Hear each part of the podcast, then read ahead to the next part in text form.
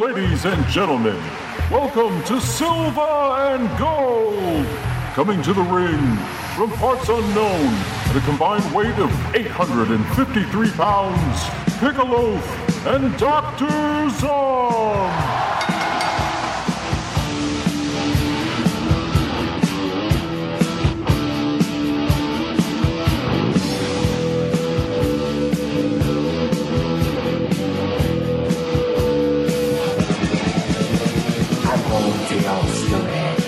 You don't wanna be at. This ain't no home sweet home, it's a home sweet misery. We knew when we got here, they tried to put us away. But when they see us walk down the street, they ran the other way. That's free Atlanta, TA. That's free in the whole USA.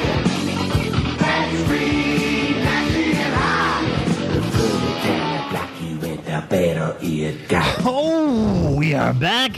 Ladies and gentlemen, welcome to Silver and Gold. I am the loaf, and with me, finally back this week, the good doctor, Dr. Zahn. Hey, what's up, people? He is back from the dungeon of doom, ready to rock your ear holes. I guess I am too. How are you, sir? Oh, I've been hanging out with Kevin Sullivan and uh, the Giant and uh, Meng down in the dungeon. of The Doom. Zodiac.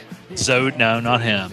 Fuck that guy. uh, this week we're doing a couple uh, baseball flicks. Uh, I guess we'll, I guess uh, Emily is the uh, the impetus behind this show, the Deadly Doll. Yeah, whatever. Um, we're doing Emily. a, a League of Their Own from 1992 and Field of Dreams from 1989. So yeah, Kevin Costner in a baseball movie. Who would have thought? Oh, so pretty shitty week on my side.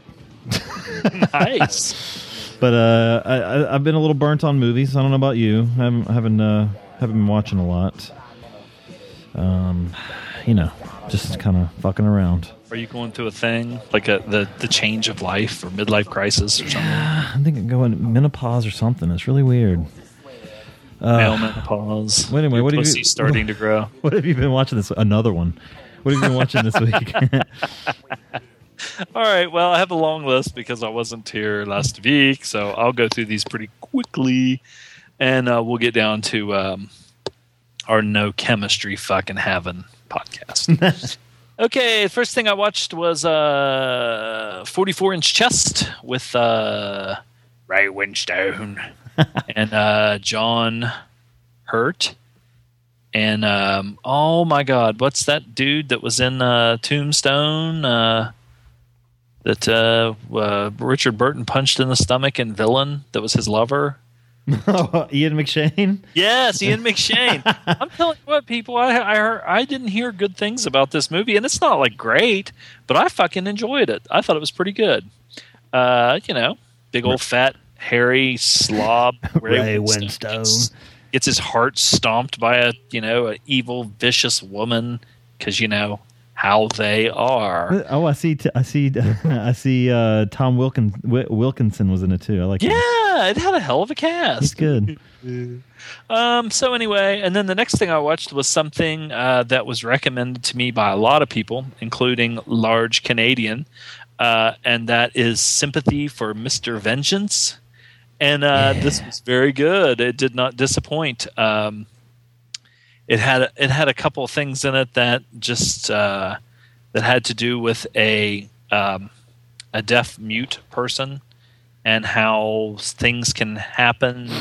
Uh, yeah, uh, it was just oh, it was just just really s- s- uh, some sad stuff, and I'm sure people that uh, have seen it know what I'm talking about. So what's what's what is your favorite of the Vengeance trilogy now? Um,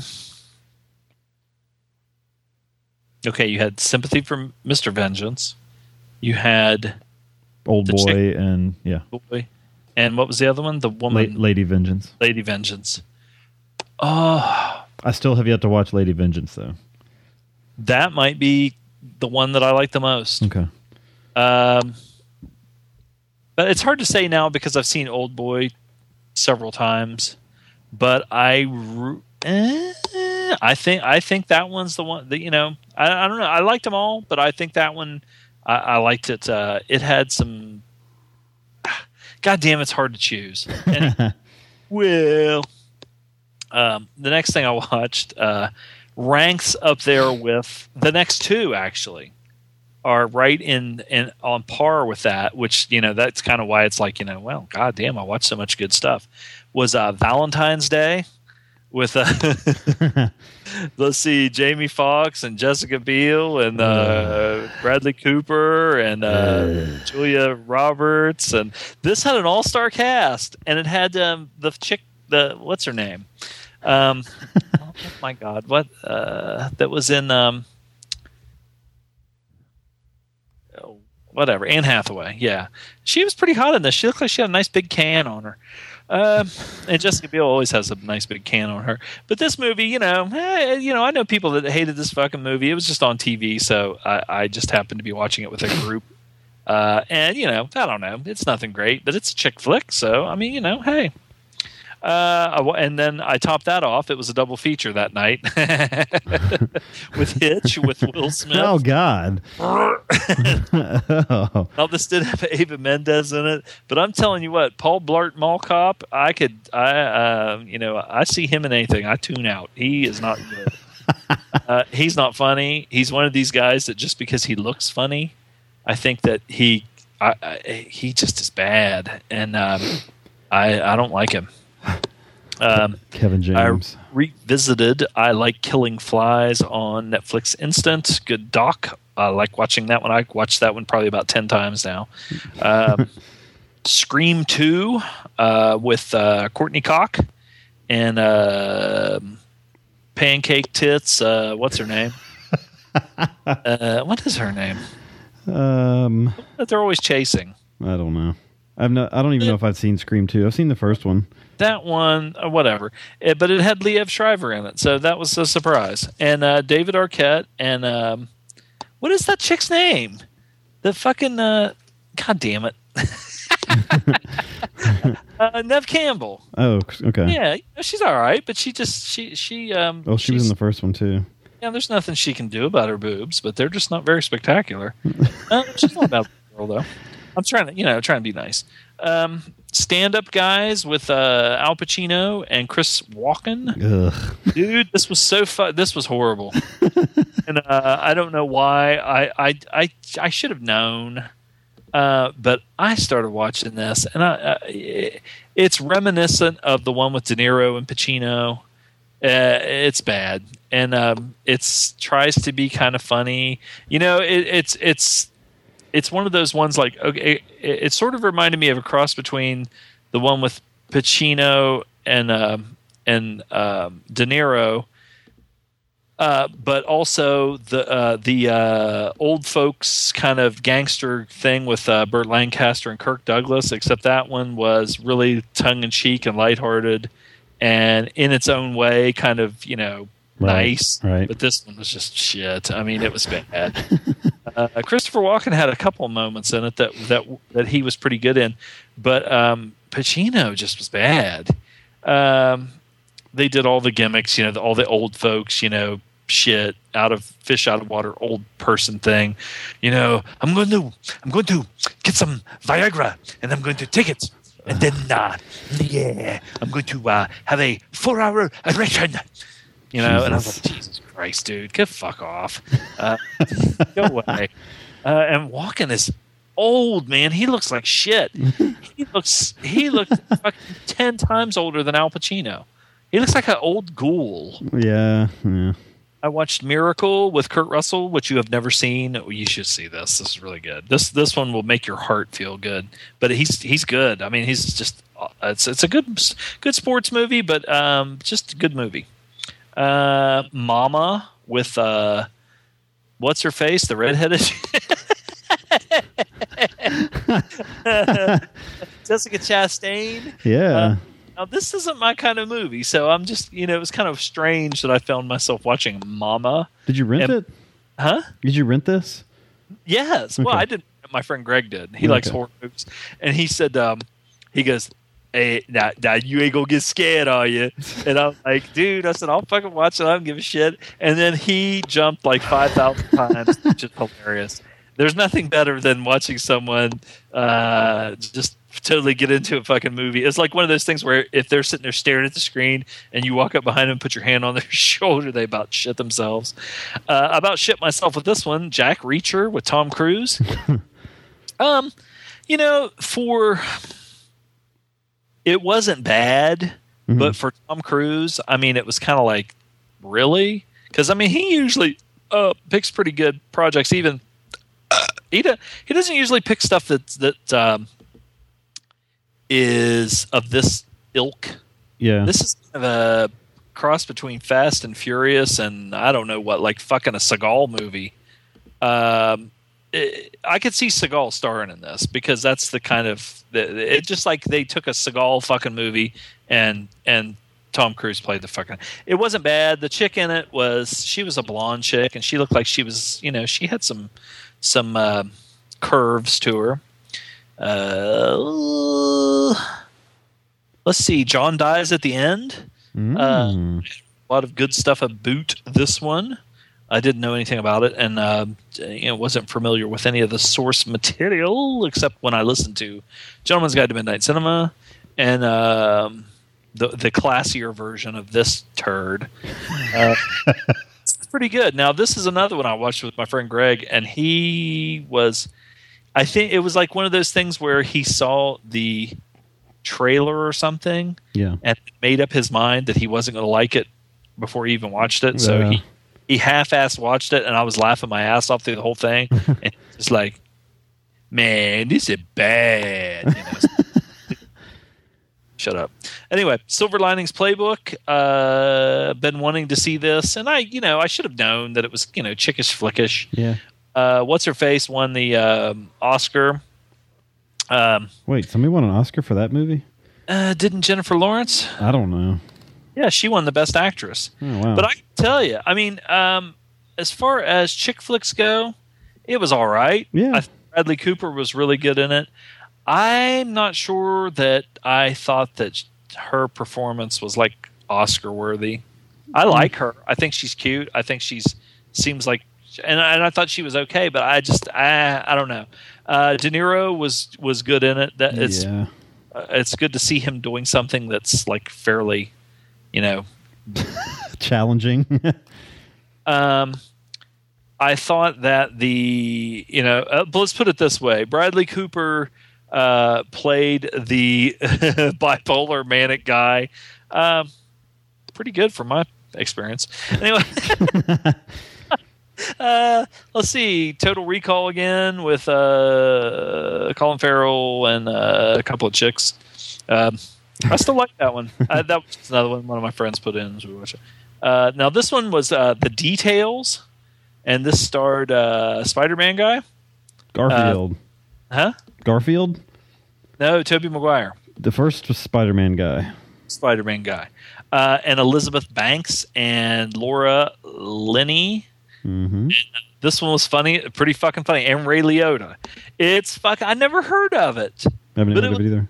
It was fucking funny uh, and quirky. And Tobey Maguire has this weird weirdness about him, and this uh, when he, I swear to God, he can just do the big eye thing. God damn, he is weird, but it's good. It has a lot of raccoons in it, and if you watch it, you'll know what I'm talking. about. I watched Wag the Dog with Dustin Hoffman and uh, Robert De Niro. Another fucking. This was one that you know a lot of people saw it, but I, De Niro was really good in it. Um, Woody Harrelson and um, eh, a lot of people in it, but uh, Willie Nelson was in it. Uh, but if you watch this now, and then you s- still s- and you see a lot of the political stuff that has went on in the past and even going on right now, it's still very relevant. Uh, watched NWO: The Revolution uh, on uh, Netflix Instant. Uh, this is a documentary that uh, WWE put out about the New World Order. New, And- new World Order.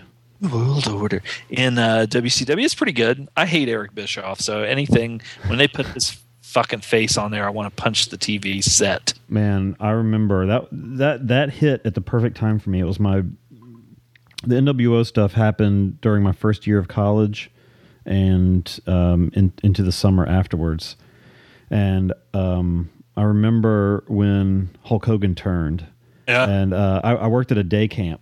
Um, I was probably I was I was probably the youngest guy that worked there. It was this I was 19, and um, but it was this uh, big dude there named Lonnie who watched wrestling also.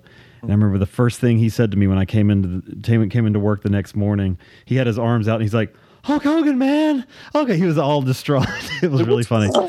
That I mean- that was that blew everybody away. That was really that was some good stuff. it blows me away just thinking about how um, big wrestling was at that time. Mm-hmm. Like going into Walmart and shit and seeing NWO T-shirts in, in the fu- gas stations and shit they'd be Yeah, selling. yeah. I had Uh, one. I had one with a six ball on the back, the six pack. Oh my god, I hated it. too. Um, it was so funny how you know that that that peaked. It, it was such a peak that they really didn't have anywhere to go except down. But I mean, uh, the, and and it being so huge at that time, yeah. and and when you look at like when you got to the point where it, it seemed like every single person in the company was fucking in the NWO, and you're like, is The- so- yeah, the fucking wolf pack and all that shit. They, they they they fucking just squeezed every drop of fucking juice out of that because they were so creatively inept. They had one idea, and they and they stole that idea because Eric From Bischoff Japan, yeah. went to Japan and they were doing that fucking thing over there. So anyway, enough of the wrestling talk. We're boorish enough as it is. Brr. Brr. Uh, Fart noise. Yeah, fart noise. Uh, I watched Barrymore. I rented this, and this was um, Christopher Plummer had done a um, a stage play about John Barrymore, the actor, uh, and I guess it was you know really critically acclaimed. It's been around for a long time, so they made a movie out of it, and it's basically him doing the the stage play on screen.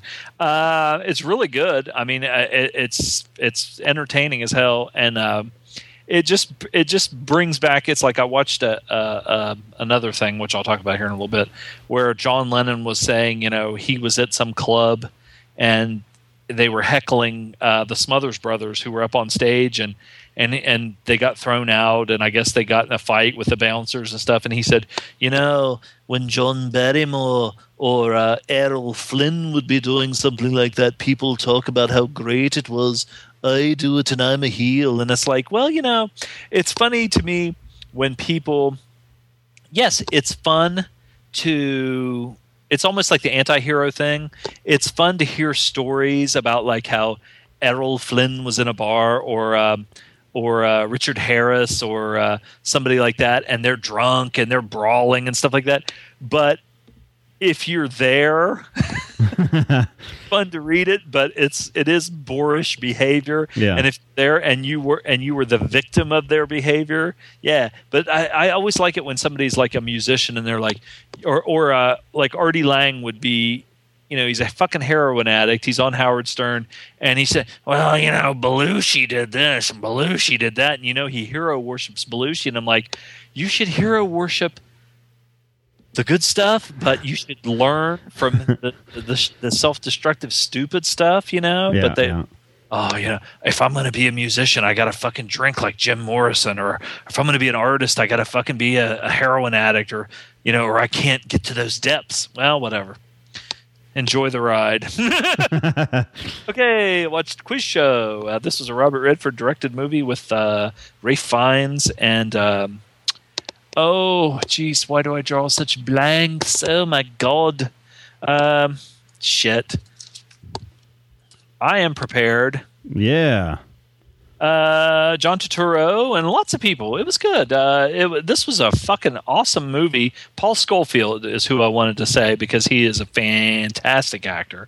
Um, this was really good. And somebody did point out that uh, Rob Morrow had a really bad accent in this because I think he's he's trying he's trying to do like maybe like a a um, New New Hampshire or accent or something, and he's like New Hampshire, and he talks like this through the whole movie. and so that's the only bad thing, but I- it's it's a really interesting subject and a good movie. So if you haven't seen it, watch it. Uh, watched an Oliver Stone movie that I haven't seen in a long time, and this this completed. We spoke about trilogies uh, with the uh, Vengeance trilogies, and this was his Vietnam trilogy, and it was uh, Heaven and Earth. Uh, this was the last movie in his trilogy, which was uh, Platoon and something else. And Heaven and Earth. I can't remember.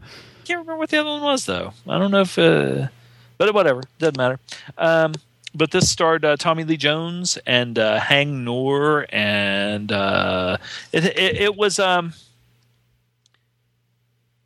it was uh, the ch- the girl, the chick. I shouldn't say chick. Uh, Heap Heap Tai Le- Lee. I guess I don't know how to say her name, um, but it's basically you know from from a from a female's perspective, and she uh, she lived in um, uh, grew up and lived in Vietnam, and then you know all this stuff happens. You know, of course, Vietnam War and and everything. And um, uh, Tommy Lee Jones really good in it. It's a good movie. It's almost like um, while I was watching it, uh, Stone, you know, because he was in Vietnam, he he really uh, tried to almost do a Malick kind of uh, with with the with the uh, with nature Right, right. and and the cinematography and everything and that, it was really it really was beautiful to to look at some of the stuff and everything.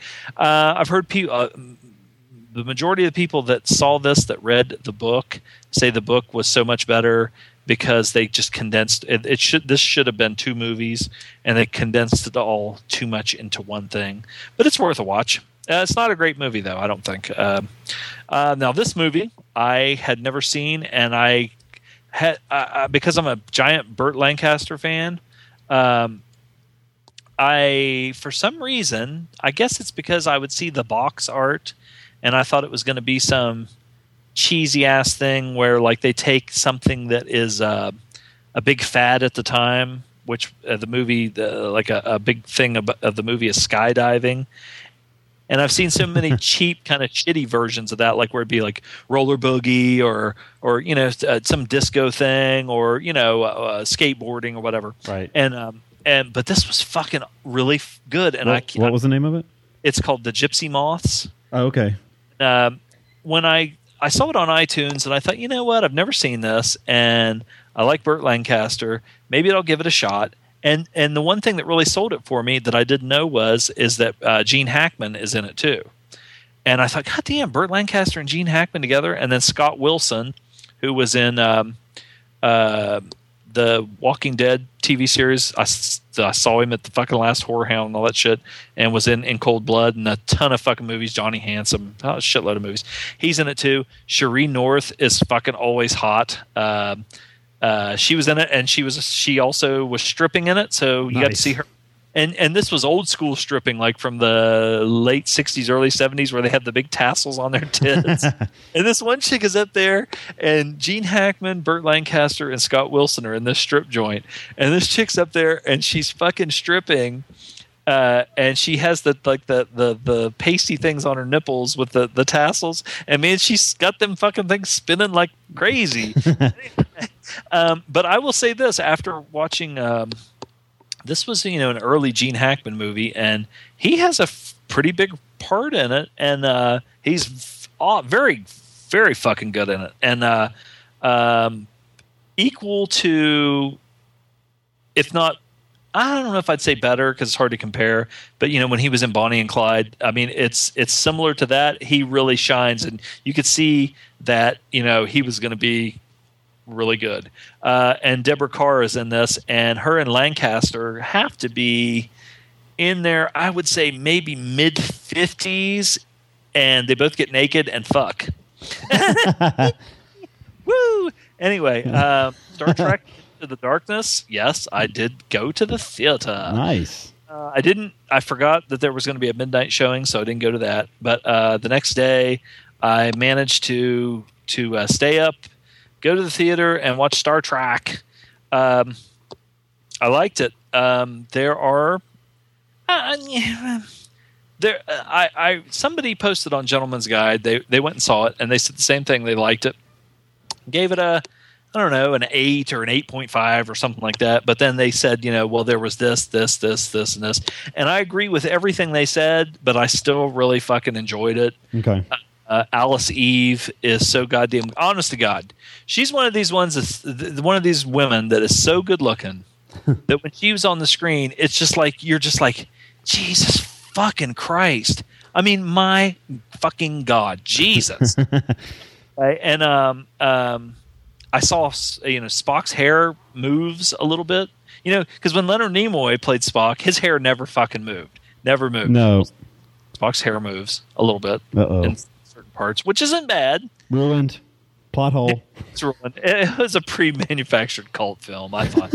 um, uh, Benedict Cumberbatch is awesome. There's a scene in it uh, where somebody whips some serious fucking ass, and it was fucking awesome. Um, and the rest of the it's the it's the gang from the other one, and they have some some different creatures and or I shouldn't say creatures, but like uh, aliens who work on the Enterprise that are kind of cool that they added that are just you know there. You know, um, I liked it. I don't give a fuck. I'll go see it again, and I'll buy it when it comes out on Blu-ray. Uh, who is Harry Nilsson? Uh, this is a documentary on Netflix. I've had it in my queue forever, and I finally decided to watch it last night. And um, it's one of those ones where you sit there and watch it, and they start going, uh, uh, you know, playing all these different songs. Uh, he was a singer songwriter, and he was very famous. He was like one of the Beatles' favorite. Uh, they said uh, my favorite group is Nilsson, and it was just him. So, like you know, it's like I'm glad that I'm their favorite group. Uh, a lot of songs. Uh, uh, had a really great voice. Um, you know, I can't live live and and just like some fucking classic songs. But again, like I was just saying a little while ago about uh, you know uh, drunk, uh, boorish behavior and and uh, just sinking to the depths, and people saying, you know, oh my god, they look back in reverence to how he was, but you know, I'm sure that his family and kids and stuff would have liked to have. They would have given up all those stories that people tell just to have him around, you know. Uh, so he he died fairly fairly young from, uh, you know, just smoking and drinking like a fish or a train or a fish on a train. but it was good. it's a very good documentary. Uh, uh, I watched uh, Thirty for Thirty: The Legend of Jimmy the Greek, uh, also on uh, Netflix. Uh, another one which I thought I think you would like this. I don't know if you've seen it or not. It's a documentary, called Copyright Criminals. Mm-mm. It's uh, uh, music sampling, um, and um, What's I don't know. called? it's called Copyright Criminals. No, I haven't seen that. and they talk to um, people on both sides of it. Uh, you know, you see it, you know, like all, all the mashups that they do on like YouTube and stuff like Right, that. right. Uh, even uh, like um, Public Enemy, NWA. Um, you know, just every eh, pretty much every hip hop uh, rap. Uh, group uh, when they first started out and it, and it was really big. Uh, were sampling all this shit. Uh, you know, even uh, they have a, uh guy who was um, the drummer for James Brown for you know, God, probably thirty fucking years, and they just sampled. I mean, almost every fucking group samples his drumming, and you know he doesn't make a fucking penny off of that. And and then they're like, well, we don't make any fucking money because you know they if we once the like Led Zeppelin and all these groups are like, wait a minute, you're using my shit, and if you're going to use my shit, you're going to pay for it. And so then it just it's it it, it does. My initial my first reaction is you know uh, I never really got into hip hop at all, Yeah. uh, or even really, I never really even tried. But uh, uh, I just wasn't my thing because I was always a, a person who admired musicians and and uh, and uh, you know when people would be sampling stuff and you know basically like uh, uh, you know. Uh, them taking under pressure or uh, Rick James, you know, or something like that, and and using the whole thing except you know rapping over the lyrics. I always thought I was like, man, that's fucking bullshit. But then when I watch this, I can see a lot of their points where they're only taking very sometimes two or three seconds of something, you know, and, And- but it, making it it into a lot longer. Yeah. really it's really worth a watch. I, I really liked it. It's on Cool. Netflix. Uh, and you're into music, so. Uh, and the last thing I watched was uh, on Netflix Instant uh, Immortals. Uh, this was uh, sort of a 300 kind of like movie. Yeah. Uh, Except I really, I really, I liked it. Mickey Rourke is a fucking. He plays uh, King Hyperion in this, and goddamn man, he is fucking really good. It's weird because his, his accent kind of uh, doesn't go along with um, the, the the period or whatever, and I still or something when I'm saying this because I guarantee if they if they if they watch this that he would fucking shit on this fucking movie. But I liked it. I don't give a fuck. I, I actually got off and, uh, uh, when I was watching. I've seen it before, and I started thinking, you know, I really like this movie because this movie it has to be fucking rated R. It's got okay. Just one little thing. Um, this one dude decides that uh, he's going to go to King Hyperion and and say, you know, I want to be with you. I want you to be my king or whatever. And so he brings them into the fold. Well, apparently, he is such a a, a scumbag and such a uh, whatever. Um, everybody in his conquering army, it must be a rite of passage that uh, they smash your balls so you can, and all you can do is serve him. he fucks all the women of the people they conquer so that his bloodline will taint everybody. This is Mickey Rourke. Right. So, I mean, uh, ta seeing a guy uh, uh, half unconscious on the ground, and this big guy comes over and spreads his legs and takes it. One, you know, in like the the carnival where they'd have one of those things where you'd you'd hit the thing at the bottom and yeah. way up and it goes ting. This guy has this giant fucking mallet like Gallagher. it's the balls. I liked it. I don't give a fuck. You know what? Um, what? Okay. Uh, I didn't watch much of anything at all. I've watched a ton of uh, of Doctor Who again this week. Um, Wait, wait a minute. Wait a minute. I got to turn the chemistry level up. okay, sorry. Bubble, bubble, bubble. Okay. The um, I, I, I- I went back there. So on uh, on Dailymotion, there you can get you can find episode old episodes of Doctor Who. I'm I'm, I'm curious to see when I'm going to reach a wall and, and finally get get some in a row, like not in a row or whatever. Um, basically, what I did was go back and I watched the last serial that um, that Jon and I don't, I don't know how to pronounce his name, and his son is is an actor now, Sean uh, Pertwee. Is that how you say it? Pert, P E R T W E E. Uh, I've never known how to say the name, but uh, basically, I watched the last storyline he was in, which is like Planet of Spiders, and it was pretty good. And uh, um, anybody that is familiar with the Doctor Who stories, like you know, whenever the, the whenever the Doctor quote unquote dies, he regenerates and has a new form or whatever. Um, so it's kind of the the carryover into um, probably the more one of the more recognizable doctors in Tom Baker. So I started Tom Baker's run and watched his first storyline about a robot and like it's, it's I, I, I'm really I'm really intrigued about how low budget this show actually was and how they got around it and stuff. It's really interesting, but it's uh you know there's some really cheap looking stuff that you laugh at when you compare it to things you see now, but they had to be really creative, which I appreciate. So used to watch that on uh, PBS. PBS, yeah, And I remember the Tom Baker intro. Um, Tom Baker started in, in about '74, so it had to have been reruns because he did he he left the show I think early like 80, 81. Um, so he would have uh, that would have been probably before I can remember watching it. So they must have just shown it in, in reruns, but. Yeah, probably. But um, yeah, I mean, it, it always took forever for like the British television shows to get over here, anyway. But yeah, it's social, socialized TV. That PBS. yeah, fucking, uh, fucking commies all over there. Um, but uh, I watched, only watched a couple movies uh, besides the ones for the show. I watched, um, well, after a a hearty Tom Hanks debate on the Gentleman's Guide group. Uh, Was that serious? well, not kind. I, there was a there's a there's uh, Will and a couple other guys. Well, Matt Suzuka really hates the guy apparently, but. I'm just kidding. I, I, I mean, I don't know. I've always really liked uh, Tom Hanks, um, but I've never seen. Um, Never I- seen I- such hatred. I know, I know. I, I've seen. Um, I've seen pretty much all of his stuff, Philadelphia and afterwards. I think, um, but I, I had never seen Joe versus the volcano, and I never seen. I've never seen um, uh, the Burbs. Um, and those are two, uh, I guess they're not huge films, but so I watched Joe versus the volcano. It was okay. Um, it was di- a lot different than I expected. I thought it was going to be more like rom com, but it's really like it really has some bizarre stuff in it. Have you seen that one before? Oh, I, I you guys talking about it? I'm like, it kind of makes me want to watch it, but it's then it's worth seeing. It's not. I mean, it's just really different. It's very quirky, if, but intentionally so. Um, he like the office he works in is like the parking lot's not paved.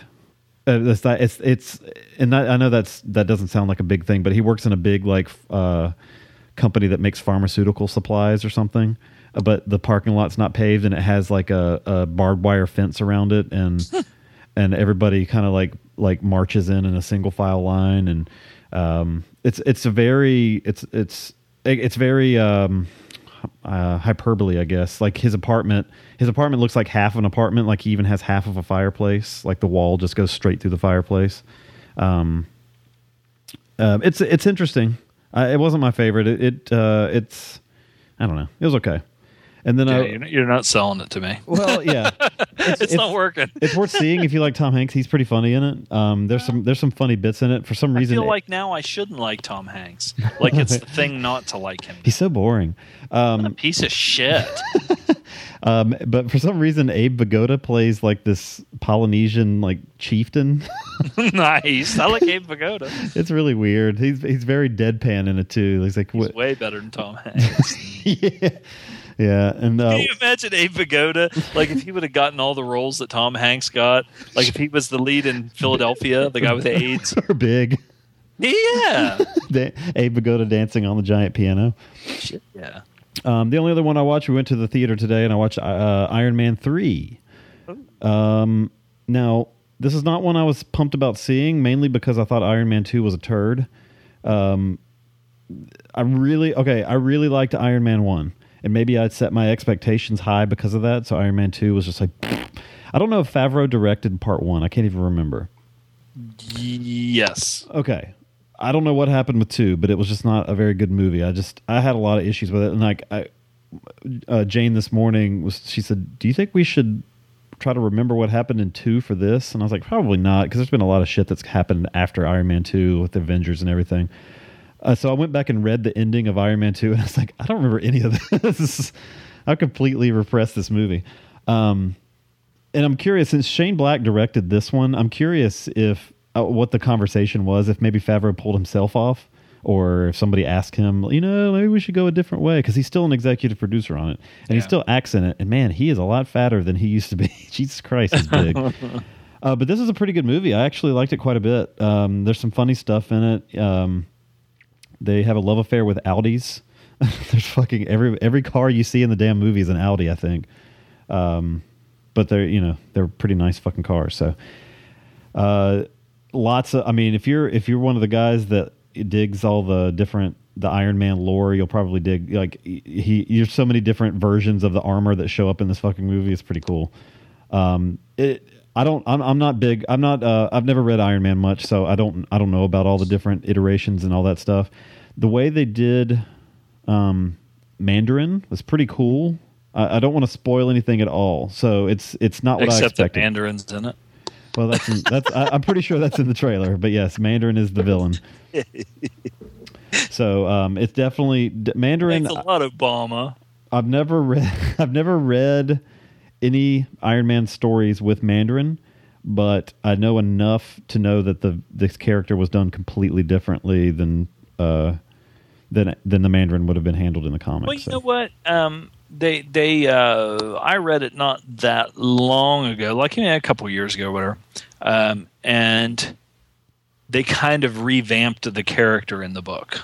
The Mandarin okay, character. okay, maybe they maybe it more fits more. It might with- be closer, th- Okay. you know, to, because you know whatever.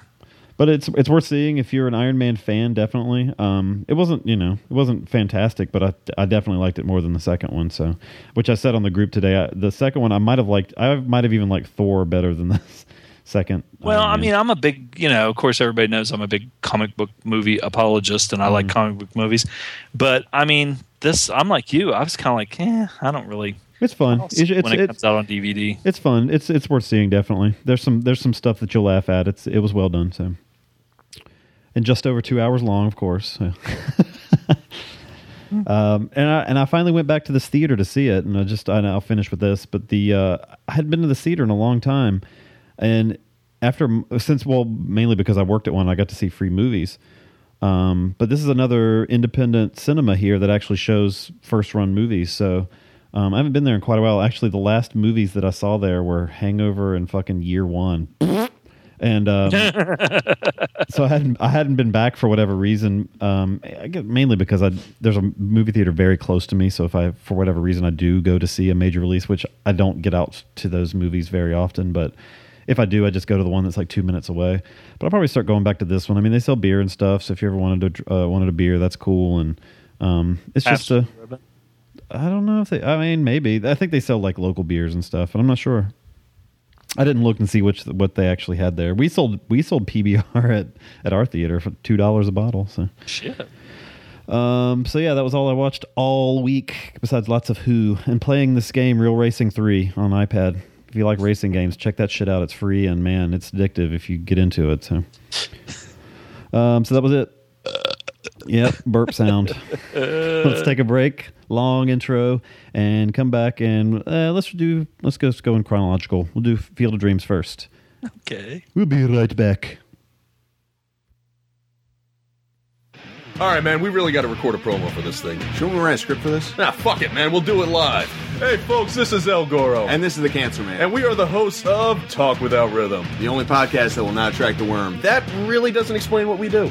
Well, we watch two movies a week, we review them, we bullshit, and sometimes we say something funny. Yeah, but most of the time we just piss people off. Well, the American film viewing public can't handle most of what we have to say. But if you think you can, you can find us on iTunes. If you do a search for Talk Without Rhythm, you could also find us on our website,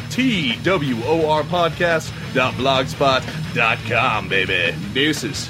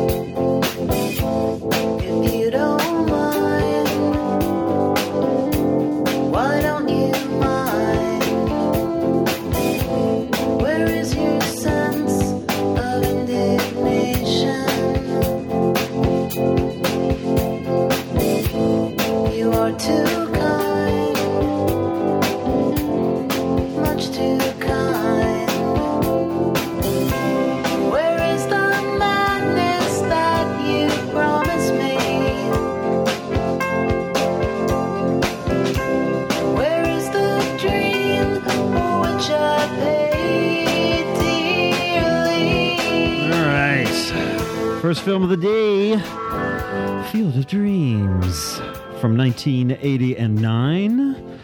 Directed by one Phil Alden Robinson, who I've just discovered not only directed and wrote this movie, he also wrote our new favorite movie, Rhinestone. So we're turning it around very quickly Yeah. uh, starring Kevin Costner, Amy Madigan returning to the show, and some other people. Ray Liotta is in it a little bit, a little bit, and uh, Zom's Zom's boy, Burt Lancaster, Yes. Burt Oh. Lancaster. James Earl Jones. So, Dom, what did you think of Field of Dreams? This is Well- probably, I'm going to assume this is one you've seen like a like five thousand times. Yeah, and you know what? It's weird Okay. because if you would have asked me before watching this again for the show, Mhm. uh, what I thought of Field of Dreams, I would say it's a classic. uh, it is um, Uh oh. a really good, you know, movie about baseball and you know how you know people feel about baseball, America's pastime. Mhm. A good movie, you know, a touching movie about fathers and sons and shit like that. I'm telling you what, dude. this movie, I watched it for this show, and I had not seen it in years and years and years, and probably, I mean, I would say I've seen it, you know, uh, quite a few times when Okay. you know when it came out and everything.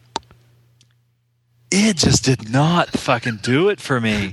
I thought it was so fucking sappy I thought Costner's uh, uh, well, him and Amy Madigan. Now, I know that it's a fantastical thing that's happening, so Yeah, maybe yeah. you know.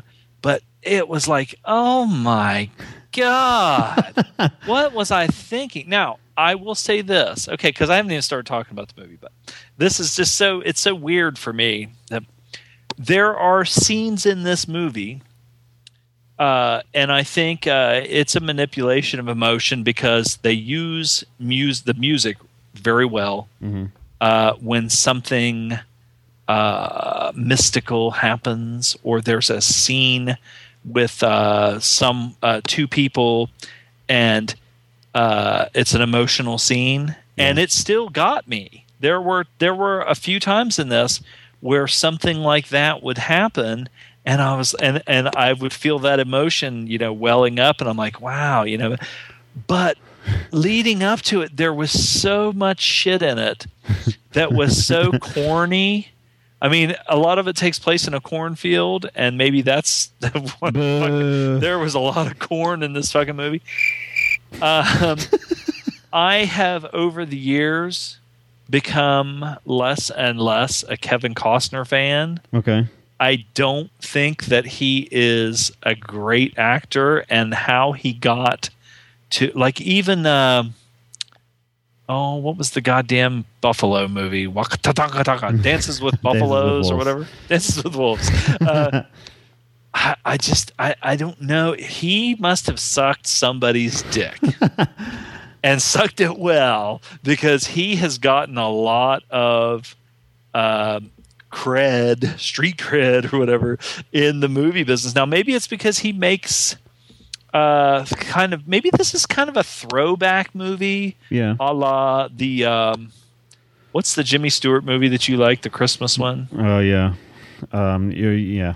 Yeah, but you know what I'm saying that that that kind of movie. It's a Wonderful Life. Yeah. Yeah. Yeah. Those kind of movies. So they're kind of throwback movies, and like Dances with Wolves was sort of his idea for a throwback to an epic western, the Wyatt Earp movie. Which to me, I'm like, God, there's no comparison between that movie and fucking Tombstone.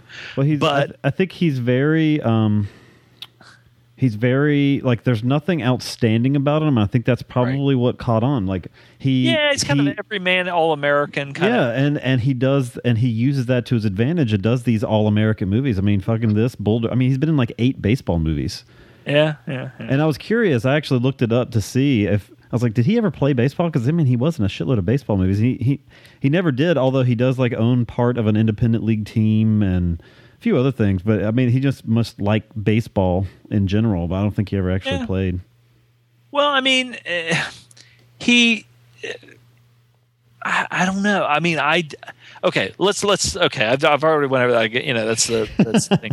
But um, the movie is it is a a classic baseball movie. It's a it's a classic piece of Americana, I guess, and has be, you know become that over time.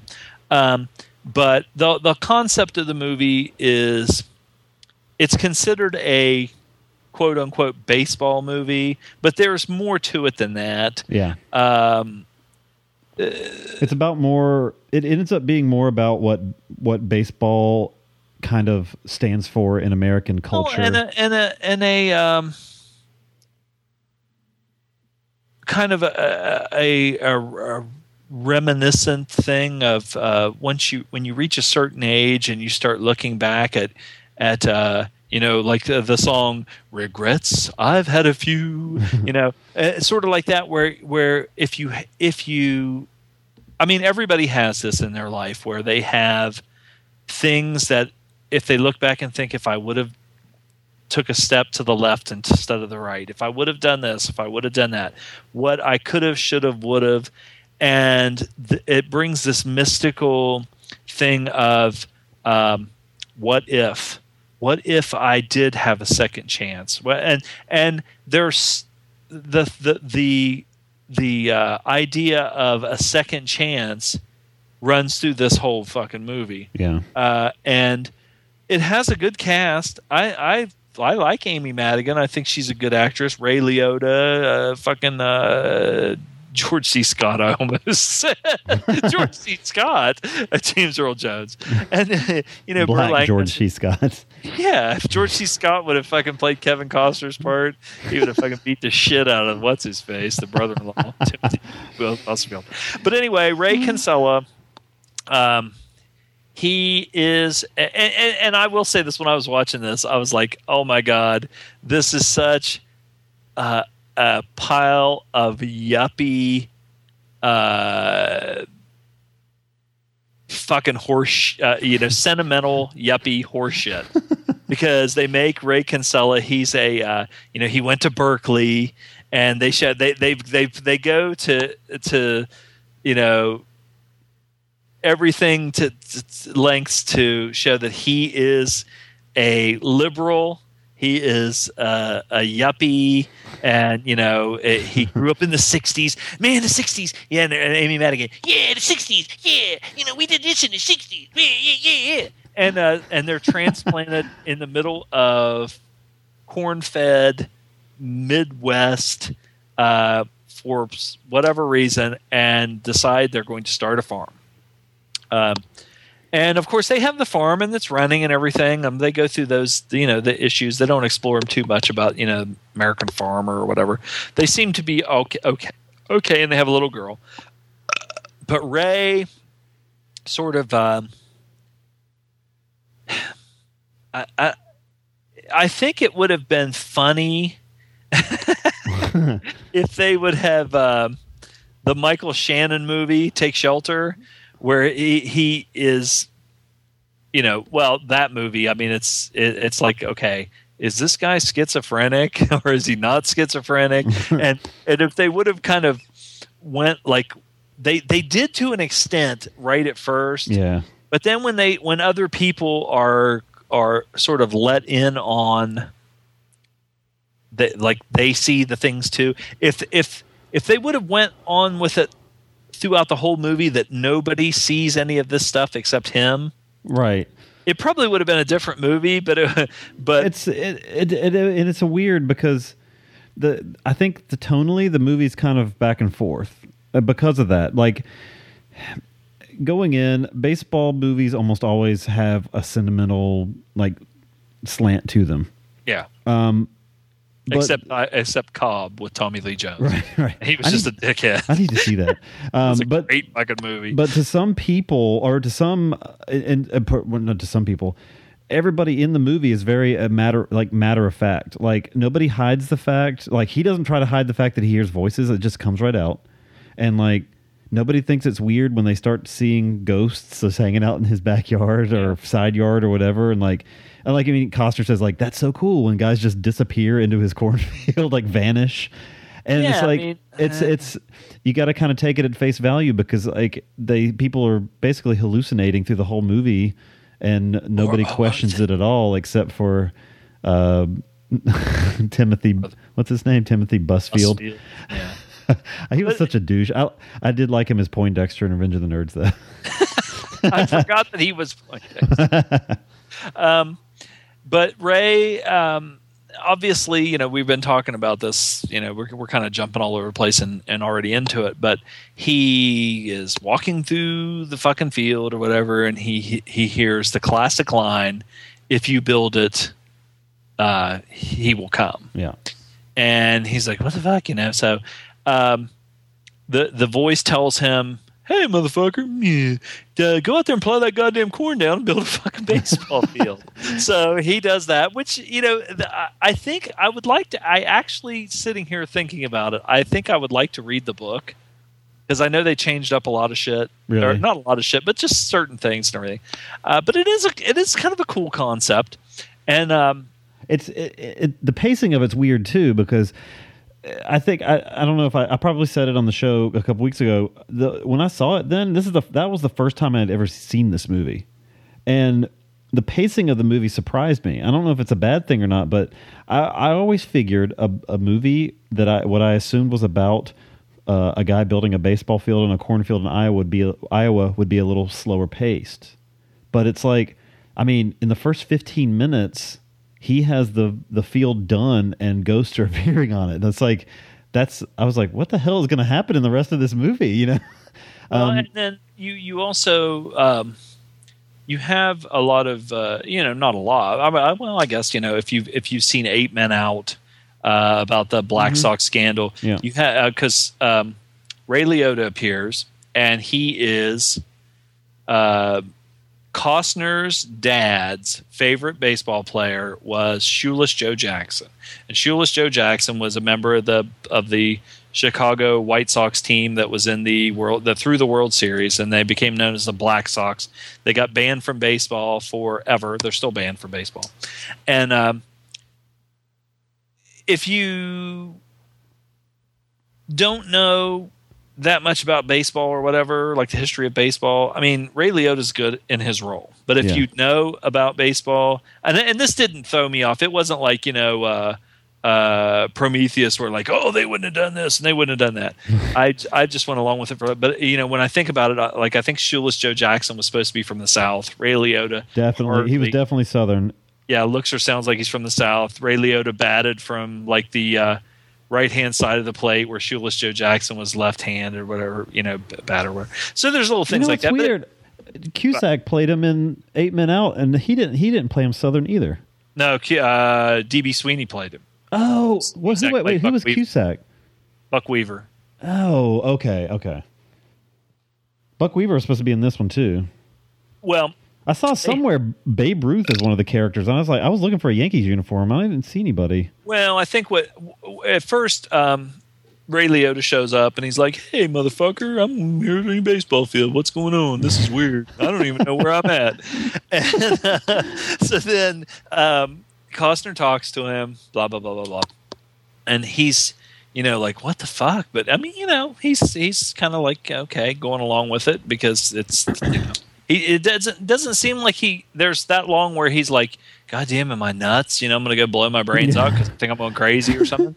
so anyway, um, the the rest of the Black Sox show up, and then later on, because you know they only have a certain amount of guys, like eight men out, they have eight guys there, and they want to play a game, so they they bring other players. So when you say Babe Ruth and some of these other ones, they probably were those guys who were there, but they didn't go into it or show. Yeah, they, yeah. With the exception of uh, Liotta saying Ty Cobb wanted to come, but we told him to go fuck himself. 'cause he was an asshole, you know?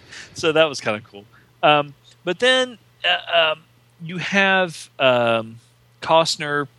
Here's the voices again, like you know, getting your shitty, get in your shitty van and drive across the country. So you kind of have a road trip kind of a thing. Yeah, Um, and I had almost forgot about uh, Burt Lancaster's part, but um, I remembered him going to see, and and they said, and I guess in the book it was um, uh, they used an actual sorry, uh, they used an actual. Uh, real uh, author from the 60s and it was jd salinger but for this movie they changed it and they created this character uh, terence mann who was a you know a, a great uh, Pulitzer Prize winning novelist from the '60s, and and um, so Costner knows. Okay, I'm supposed to go find this fucker, and you know he's it's it's like he's putting the pieces of a puzzle together, and and he's told you know you need to go find this, go here, go there, and he's he's not really sure why. Like I said, they have the one scene where Amy Madigan has to.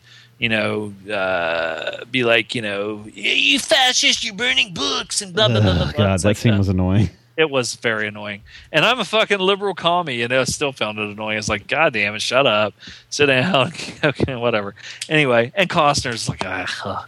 so anyway, he gets in his little VW bus, you know, bug uh, uh, van, of course, you know, since he's a hippie from the '60s, he can't just have a car; he has to have a, a, a hippie car, yuppie hippie car. So anyway, he goes and um, goes across country, and I thought James Earl Jones was really good in this role because I I was like, you know, I I, I believed in the character, and uh, especially when Costner starts bugging him, and and he kind of decides he's going to beat his ass.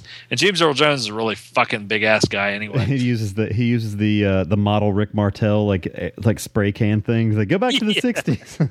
go back, go back. So anyway, um, the they they continue on, you know, and and um, I, I did like the scene where they go to the baseball uh, game, Mhm. and they're sitting there, and um, uh, uh, James Earl Jones is, you know, they're watching the game, and Costner's kind of trying to. He he knows he doesn't want to actually come out and say why he's doing this shit because he knows that a, a rational person is going to be like, "Get the fuck out of here." So he just he's like, "I know that we're supposed to be here for some reason. I don't know why." Blah blah blah. And I liked how they, um, how James Earl Jones kind of sits there and talks to him, but just kind of plays along. But then there, there's when when Costner goes to to drop him off at his house. There's kind of a, I wouldn't say a, re- a reveal, but you know, you you you find out something that James Earl Jones knows something that you didn't think he knew. And so then, of course, then they, it, it- like I said, it's like pieces of the puzzle. They're they're told, hey, you know, go here. Hey, fucker, get in that van, go here. so they go somewhere else, and um, they're kind of told to to go find uh, this guy, this doctor guy. And this was this had to have been. I know Rocket Rocket Gibraltar was uh, Burt Lancaster's last movie. This had to be close to that because he's pretty old in this. Yeah, Uh, doesn't and look uh, like him. Yeah, you know that's the thing. It's weird because uh, well, he it was uh, 1989. This one was made. Yeah, he's in a few and- things. The jeweler shop.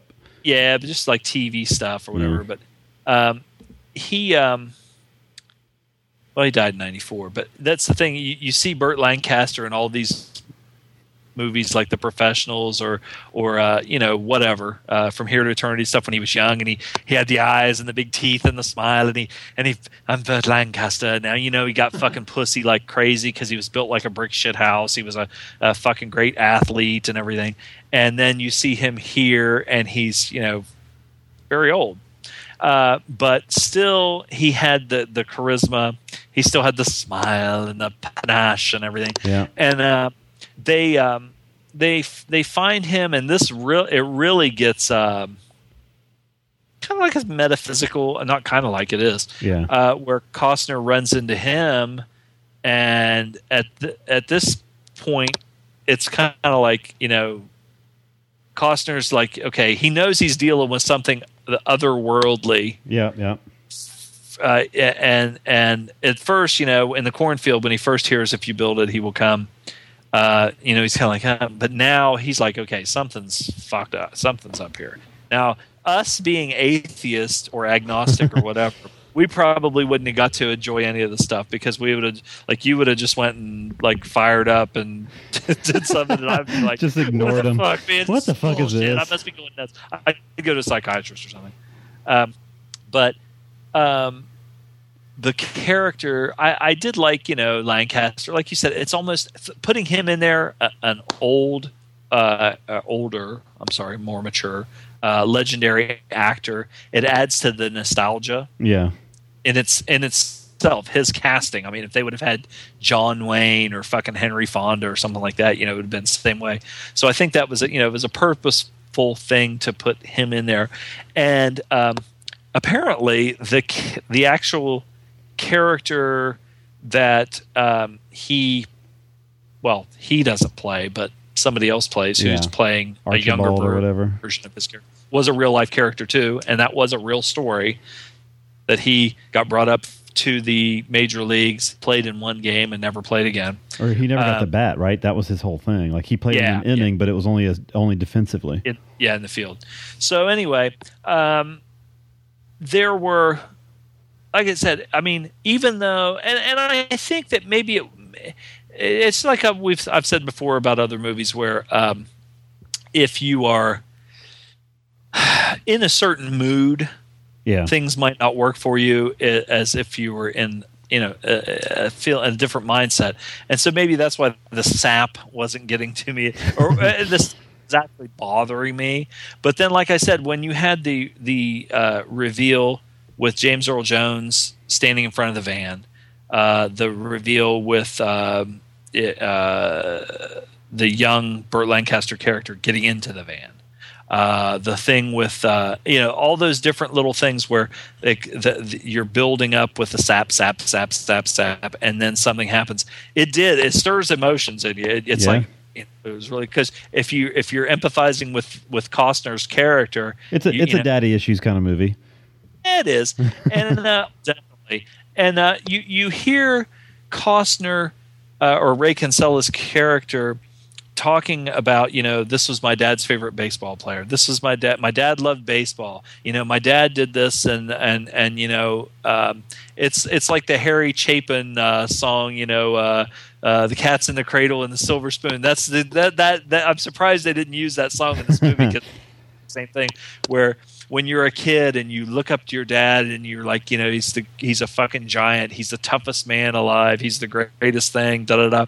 And then the the the fucking layers start peeling off as you start getting older and you start seeing things. And then you drift away and they're they're wanting to you know uh, keep something there or something happens where there's a, a rift or something like that. Mhm. and then the the uh, how how you know life is short and time flies by and you know you take for granted your parents are going to be there so a little thing where you're like you know uh, fucking that pissed me off so i'm not going to speak to and then because time is short and life is short um, you don't have there there there comes a time where you won't have those second chances I hate you, Dad. But you have that through the whole through, through the movie and and but it's kind of just like a little thing where Costner will say this or that. And and you think it's more or less leading to just uh him for some reason um helping shoeless joe and the black sox and and this and that. And but then the inevitable thing um like you said about uh second chances and and uh, and family and you know fathers and sons. And and I think uh, you know the, the the baseball is almost just like a it's used uh, sort of like a metaphor for um Just it's just like, like compa- like something that- American American heritage companionship and just the male you know th- thing too i mean sorry emily but i mean i know you're a huge baseball fan too but uh, but in this movie you know it's more or less uh, um, uh, you know a, a, guy father son america america's pastime and it's a connection yeah. that Well, here's I, I wrote I wrote down James Earl Jones pretty well. It, I, I've seen this quote appear elsewhere, but when he talks about baseball, he said the one the one constant through all the years has been baseball. America has rolled by like an army of steamrollers. It has been erased like a blackboard, rebuilt and erased again. But baseball has marked the time. This field, this game, it's a part of our past. It reminds us all that uh, uh, reminds all of us that once was good. Or oh, sorry, I read that line wrong. It reminds of us. What the fuck? It reminds of us. this is written weird. It re- it reminds of us of all. Okay, it reminds us of all that was once was good. What, once was good and could be again. That that quote was written totally wrong. That extra of in there totally threw me off. But it's it's, it's just about like it being the the common ground. You know, when even with people you don't have anything in common with, you can sit around and and shoot the shit and eat a hot dog and watch a baseball game. And that I mean that even happens in this movie. Well, and that's the thing where I mean, for baseball fans, you know, something like that, that quote, you know, it's like, yeah, man, you know. Uh, but if you think about it, uh, people that aren't baseball fans or that aren't, you know, sports, they're probably like, what the fuck, you know. But I mean, I, you know, it's, I don't know. It's it's just weird because uh, you could you could. Um, when you talk about like sentimentality and and and sap and stuff like that, you know, uh, when when things were were great and grand, da, da, da, it's like you're looking back and and um, things back then weren't great. Things back then weren't grand. and, you know, yeah, the game was there, but was the game great? Well, I guess the game because if you went to like if you were say an African American you know, and you were not allowed to play. But that what that was just that part of the game. They had their own league, so they were enjoying the game. I can see what they're saying, Yeah. but I think it's an over sentiment sentiment sentimentality. You know, I, I it just I I don't know. Maybe it's me being cynical. Yeah, it, it, it, I mean, it probably is a little bit. I mean, and baseball's always going to bring in the, out the sap in me. That's just it's it is the thing that I've been like into the longest in my life. Like the things I was into when I was 10 years old, I'm probably not into now, but baseball's still there. It's like when I first started watching sports, it was baseball. And when that, and it's that's always been my thing. Um and Wait a minute. You're telling me that you like baseball more than MMA? Uh, it's a it's a toss up, but I've been into baseball longer. um, but uh, you know, it's just the, the simple thing. What was it? The having a catch was it? D- Davy Mack said, "I want to know what having a catch is." Um, but yeah, I mean, I I had a catch a few times, and uh, it's a it's a fond memory, even if it would even if it leads to something bitter later. But um, Well, I, like I said, I think this one just it, it's you know, it, how, I mean, do you? Th- it's obvious, just manipulation of of your emotions. I mean, it's it's so fucking obvious. You know, It is. like- It is. And I, but I was okay. I'm okay with that. In this case, it was. I don't it know why. I just, I just, maybe it's just because I have become more cynical or something, and I don't see things that that you know simplistic or whatever. I don't know. I just, it, it almost irritated me in, at points. Uh, but not as much that. I just think that, like I said, I, I really just i mean i was like god damn. Like i said now me being a lefty and a liberal progressive and you know i'm fucking big time you know fucking into politics and stuff like Yeah, that. yeah. But these people just fucking irritated me. It was like oh my god. I can see where people are just like yuppie fucking douche. Shut the fuck okay.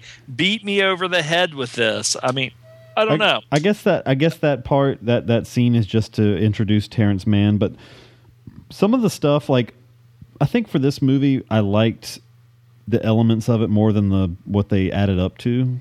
Um, you know, like I really liked the Burt Lancaster story, but was, then I was curious, like why why him? Like of all the failed baseball players that probably went on, went on to do some great things, like why this one guy? Like why not discuss anybody else? And like how come the Well, other? that's the second chance then. well, then how he, come he how- got he got that chance, but he never got to say, well, you know, he's to get a second chance, whatever. But but then you have like, but uh, then it makes that makes sense with the eight Black Sox But what about what about the other dudes that just randomly appeared? Like, I mean, how where you know why were they there? Or Oh, and how about this? This movie is so white, it's unbelievable. How about this? Uh, second chances. How about if they would have had, uh, you know, some of the, uh, you know, African American players from the Negro oh, that never got a ch- yeah yeah Yeah, how about that? You Yeah. know, Josh Gibson or somebody like you know. yeah. See, I mean, like, like none of that stuff is discussed at all. Maybe that's maybe that kind of stuff's in the book. Maybe maybe it goes over that more. I don't know. It didn't seem like they would gloss over that though if it was in the book, but who knows?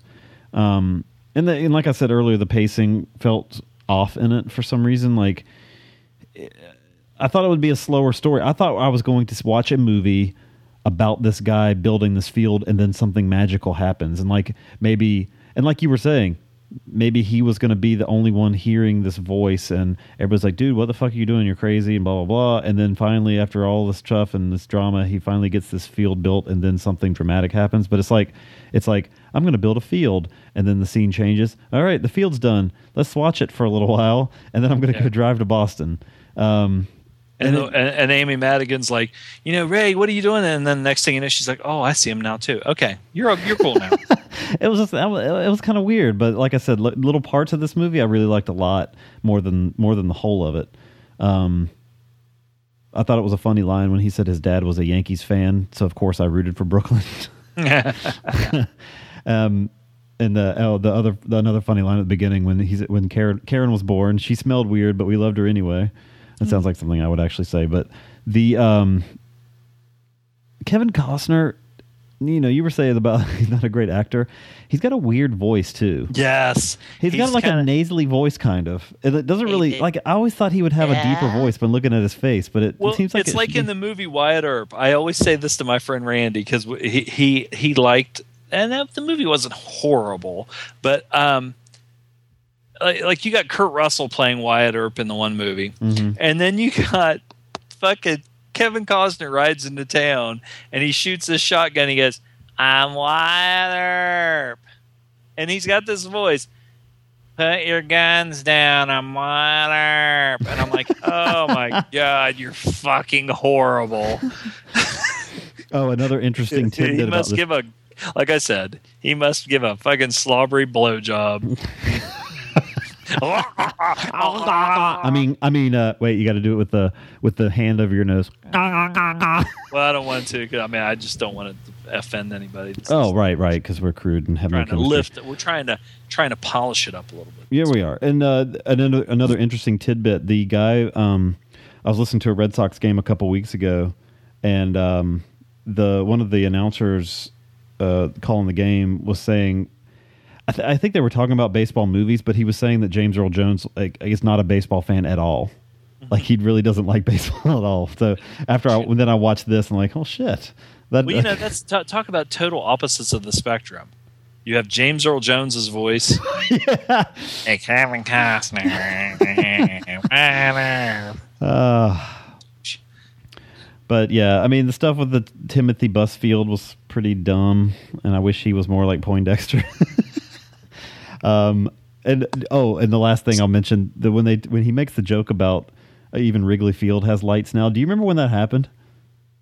I, I remember it was in 1988. I remember when Wrigley Field got lights. yeah, And yeah. They, they were the finally last made ones, them. weren't they? They were they were the last ones because Major League Baseball told them you're not allowed to have any postseason games if you don't have some put some lights up. So they they held out until '88 and finally put lights in Wrigley. But could you imagine 162 games in a season? Every single one of them played at like two in the afternoon. Yeah, I would think that would hurt attendance. Uh, well, yeah, because you got to miss work. I mean, you got to miss work to go see a game. So, I guess in a big city, it's a little easier, um, just because there'd be a lot of people that would have days off and rotating or whatever. But anyway, let's get into our scores of this. Ooh, field of dreams. If you build it, he will come all over your face. um, I give this uh, a six. Six. And uh, I'm telling you what, if if I would have rated this uh, 20 fucking years ago or whatever, it probably would have been like an 8 or something like that, 8.5. I just really found the sappiness overwhelming. I, I, I, I'm, I'm okay with sappiness sometimes, and I guess I have been the last few weeks. I've been watching, going on a nostalgia trip, and You're an emotional guy. and I watched, uh, you know, and this- Sensitive. This, year, I went back and watched, or maybe it was late last year. I went back and watched the, um, the baseball, uh, the Ken Burns baseball, Yeah. and that thing's just oozing sentimentality, and I loved every minute of it. But, um, but yeah, I mean, for me, the, to go back to the quote that I slaughtered, baseball is a constant, and it's I think it always will be. So, uh, this movie, like I said, it had its problems with the tone and the pacing, and but I still liked enough of it. I, I think it's a solid movie. I give it a seven out of ten. Um, it it has to be the the of all the baseball movies I've seen, there has to be as like less baseball in this than anyone I've ever seen, like actual Yeah. baseball playing. It was weird how little there actually was. So, um, but I guess that's kind of cool. So, anyway, a seven and a six, solid, I guess, and not great, um, but maybe great for a baseball movie because there's some turds.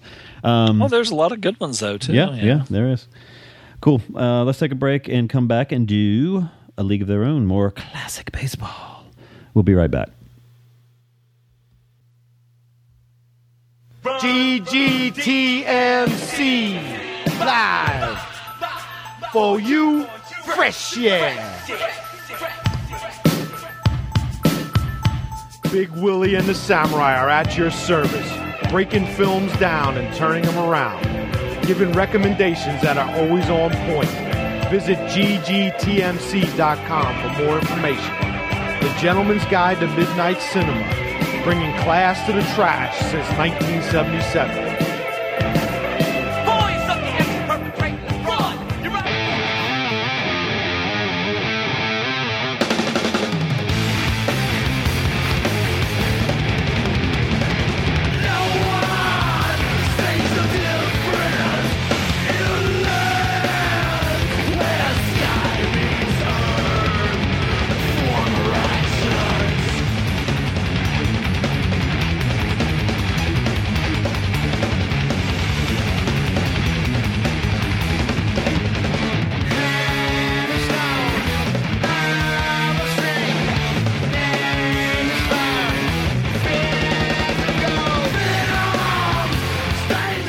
Mastodon for you there. All right, next movie.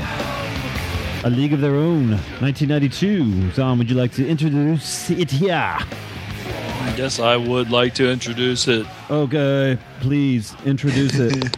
Two sisters join first. Two sisters joined the first female professional baseball league and struggle to help it succeed amidst their own growing rivalry. Hmm. So, this is directed by Penny Marshall. Um, Schlemiel, Schlemazel. Speaking of the the Tom Hanks, the great Tom Hanks debate, uh, starring Tom Hanks, Geena Davis, I guess starring Madonna a little bit. Um, She got a. She they tried to. They pushed her. they did, Mm, they pushed her. um, but uh, but uh, yeah. So, and uh, and Jon Lovitz, who I thought was quite funny in it. he, He's some, always funny. he had some of the oysters and turkey. If Kevin Costner had his voice. He'd be a star. yeah, that's the ticket. So uh, Penny Marshall, you probably know her as Laverne, and uh, she also directed Big. So I guess Tom Hanks stuck around, and a couple years later decided to make another movie with the old lady, old Laverne. And Geena Davis is fucking tall, man. I don't know if she's tall in real life, but she's a fucking like shoulders above everybody else. She's six feet tall. I looked Really, man. She stood next to Madonna at one point in this. Madonna must be like five two because they look like they look like a kid next to her mom. It was pretty funny. Well, well, okay, this is uh, Geena Davis. Hot or not? I was getting ready to ask the same thing. Uh, at one time, hot. Yeah. I'll tell you what, when she was in that um, s- movie with uh, Samuel Jackson, where she was the spy, Mm-hmm. yeah, when she when she got down and dirty, man, she she could be fucking. She's She long legged. She, she was cute in this movie. Yeah, yeah. Yeah, in a Oh, 40s yeah, she's got all that all American, you know. So, so this movie is about the formation of the the first uh, female professional baseball league, which I, I, I'm there were there were a few of them. I mean, not a ton, but I think they were they were always pretty small. Um, but what they were done, they were formed in um, kind of, I guess, to kind of keep baseball alive. More than likely, just by uh, greedy owners that all, where all their players had gone to fight in World War II, so they needed to still make money off baseball somehow. So, um, but what was really interesting about this is, and this is another this is another one I should that I should I should say that I'd ne- never seen before. So, two I guess considered classic baseball movies that I'd somehow missed one way or another.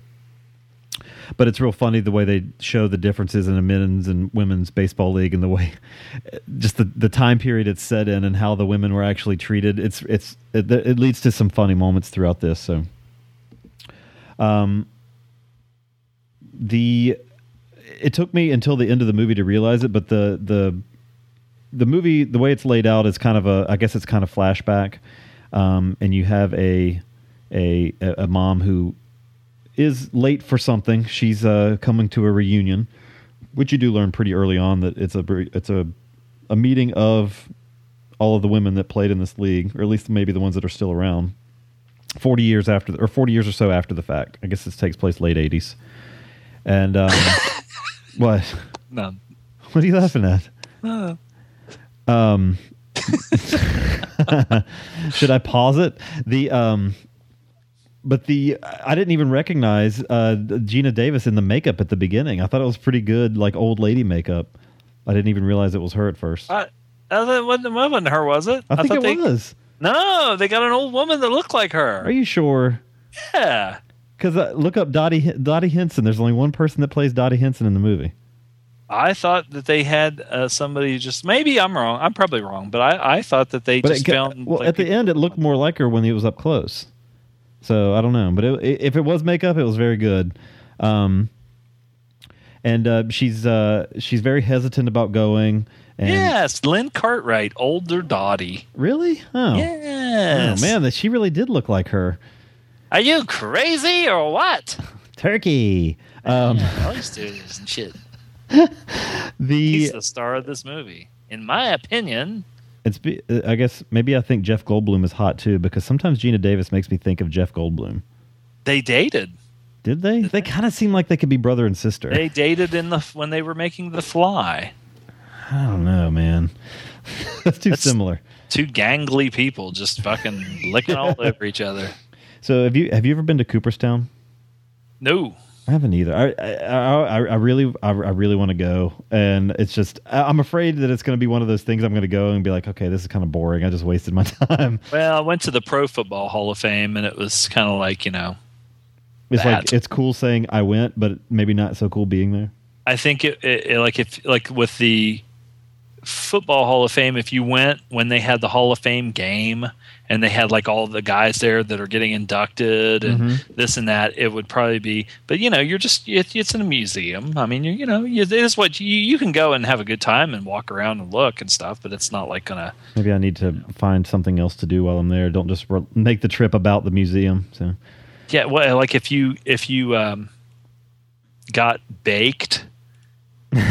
and when- and tried to play is that the common? Is that the vernacular I'm looking for? Uh, maybe You might have a better time. I don't know. Eh, maybe.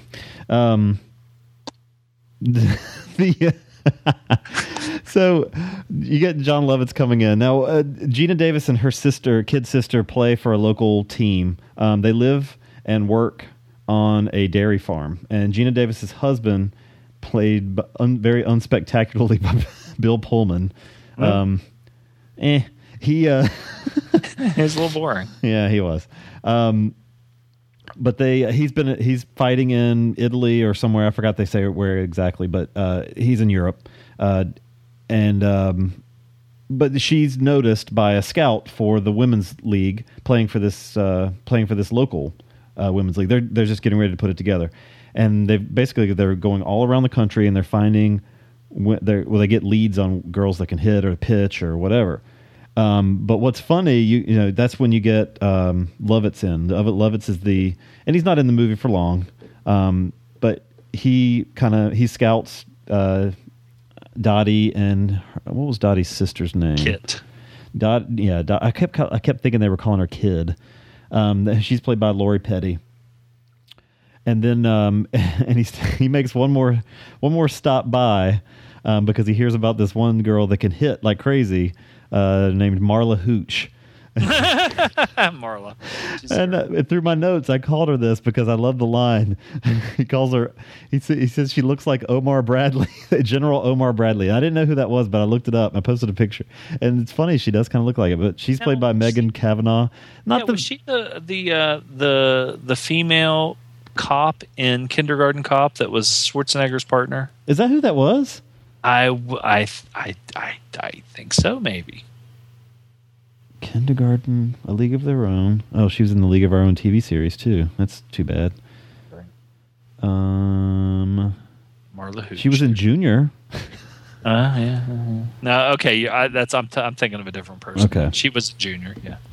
Um, but she can hit like shit. But uh, uh, Lo- Lovitz Lovitz is about to turn her down because she looks like General Omar Bradley, which I thought Ugh. was really funny. And she does look scary. But I it it. it I, I did like the dad part when he says, "Don't make my little girl suffer because I messed up raising her." That was a that was a nice line. So Yeah, that one kind of touched my heart. yeah, yeah.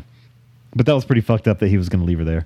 So he's he he recruits Dottie and Kit, and uh, he works for a guy that sells some kind of shitty candy, apparently called Harvey bars, because I think Geena Davis says we feed them to the cows when they're constipated. uh, but um, his job is just to find them and bring them to. And I don't know if they ever say where they bring them to, but if they actually say the field, but they were on Wrigley Field um, doing their training.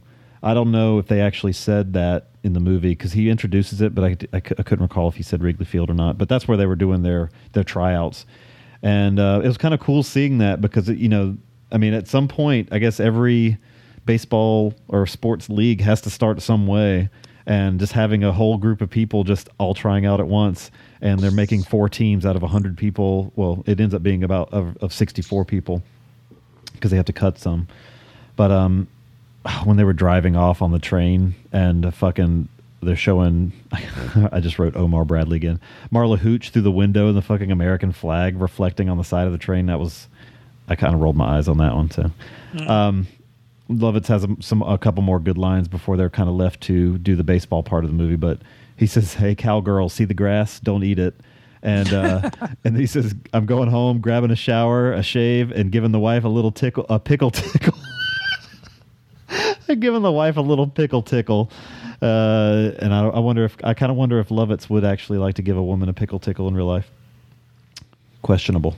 Um, so the the when they start doing the um, this is what I, what I, I really dug apart about this movie. Uh, we're creating the league. They introduce the uniforms to the women, and they're wearing skirts. Like so, all the women are there from their local leagues, and they're all wearing traditional looking baseball uniforms with the you know kind of baggy mid century baseball baggy pants and uh, jerseys and stuff. And then they show the uniforms that they will be wearing in their tiny little skirts and uh, button across little uh, jersey things. So they look like a nice, like a almost like a a, a, a, stay at home mom, a housewife dress with a short skirt on it.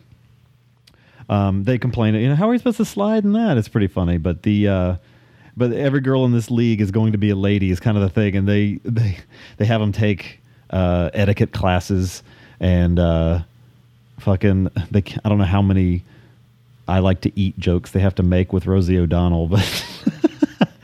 Uh, what position did Rosie O'Donnell play? Was she third base? Um, I don't know. I think her the only position. Well, I was going to make a crude comment.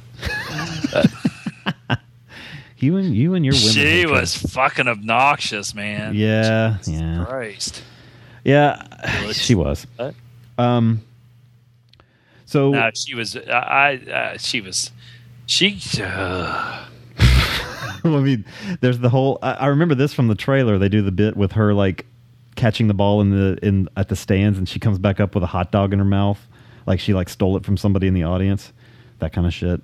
And she's eating a bunch at the at the etiquette table when she's teaching him how to eat soup, and she just like crunching on crackers and shit. And I was like, okay, enough with the fat jokes. Um, and speaking of fat, Tom Hanks gained thirty pounds for this role, so.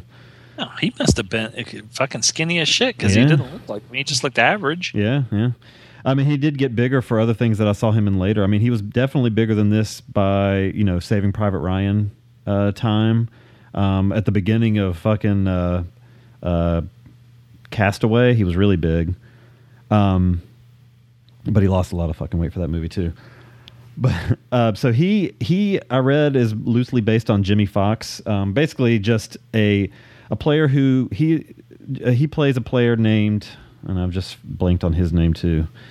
Uh, Jimmy Dugan. Uh, Jimmy Dugan was a, a superstar at one time, but he kind of had a drinking problem.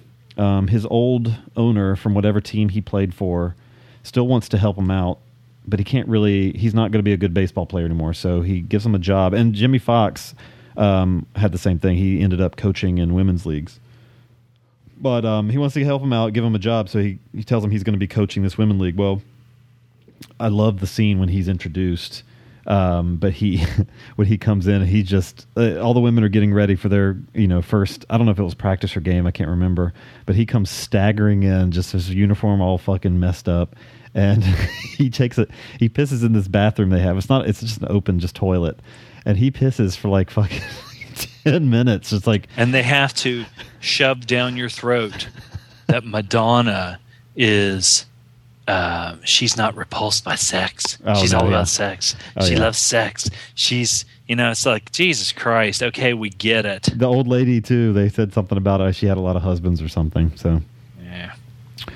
But uh, I you hear one of the girls say, "Boy, that was some good peeing," stuff like that. So, um, but the uh, I really liked the the promo reel they did in the middle with the the women doing like stereotypical woman shit. Like one girl slides into thirst. She want to well she she legs out a triple and then takes out a compact and like powders her nose. and they talk about the other girl like making spaghetti. Like that's her favorite thing to do. That's Betty. Spaghetti. Betty spaghetti. Yeah. Um, the uh, so the movie at this point just kind of follows the women um, through their premiere season. Um, mainly, it's the uh, Rochester Peaches. No, Ro- the Rockford Peaches. What, where were they from? Oh uh, Shit. I even posted images of their uniforms and stuff. Um, I don't remember. and this was this um, you know this is the, these teams were based in I mean, these were actual teams that were in this league at the time. Um, so um, it just kind of follows their first season, and the you know the, the a lot of people aren't showing up to to the games, um, so they start doing like more ridiculous stuff. Um, you know, Geena Davis does. I think that was in the that was in the uh, the trailer too, with her doing the split when she catches the ball, and she's like, "Why, you know, why did you do that?" She's like, "Oh, you know, kind of well, the quote unquote ratings, trying to get you know, trying to attract people to the ballpark." Um, so they all kind of like are getting more comfortable in their own, and all the while they're getting kind of a rivalry with uh, with Dottie, who plays catcher, and Kit, who uh, who's the pitcher, but uh, the younger sister, and she's kind of jealous or has an issue with Dottie's being like kind of the face of the league, and almost uh, I mean she argues with Tom Hanks a lot about who's going to coach and stuff, and but that that character really fucking got on my nerves after a while. Which Uh, one? Kit Kit Keller. Oh yeah. Yeah, it's like she picks a fight with Rosie O'Donnell at one point, and like the whole like thing where throw her in the shower, like cool off, and like I don't know, she was pretty annoying. Well, she was supposed to be. She was kind of being a. yeah, I guess she's supposed to be kind of bratty. She's whatever, probably yeah. younger, and I don't know.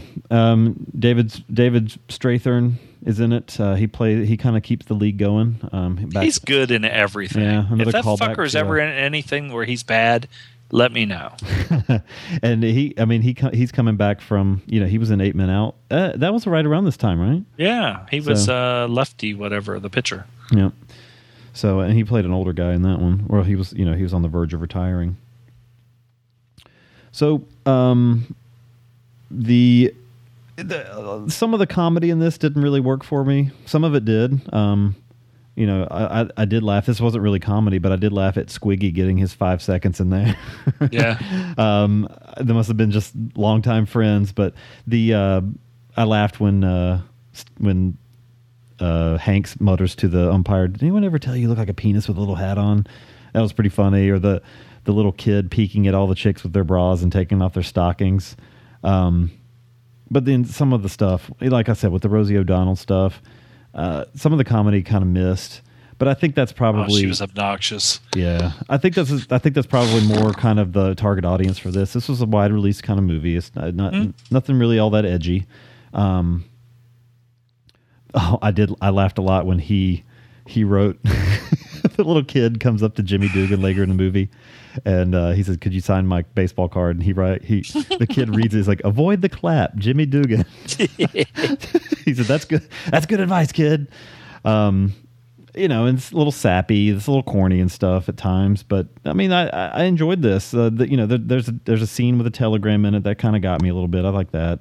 What about uh, Carmine Ragusa from uh, Laverne and Shirley? Did you see him? Yeah, he was in there too. This is like When a he was Laverne dancing. Sh- yeah. oh, when they were dancing, I liked that one like nerdy guy swooning at swooning at uh, General Omar Bradley singing on the stage. That was pretty funny too. They She's were like- real. I mean, I know I said this before, but they were really fucking uh, giving Madonna a fucking push. Yeah. In this movie, I mean, eh, but this, but then again, this was when she was really big. You know. Yeah, I mean, this is she like she, she wasn't blonde yet, or maybe she had gone back to brunette. When was uh when did she Oh, go this blonde? is like like a prayer or whatever. Maybe. Okay, so this is a little She before had- she got huge. Yeah. But the um, one thing I was surprised at because I I don't know that they used actual baseball players in this movie. I, honestly, I didn't look it up. I assume they used actresses, but and, but a lot of the baseball looked really Yeah. solid. But there's one play at the end where, and, and, and granted, it's for drama's sake, but they could have done this better. The, like the the throw that the shortstop makes when somebody beats out a grounder was like it looked awful.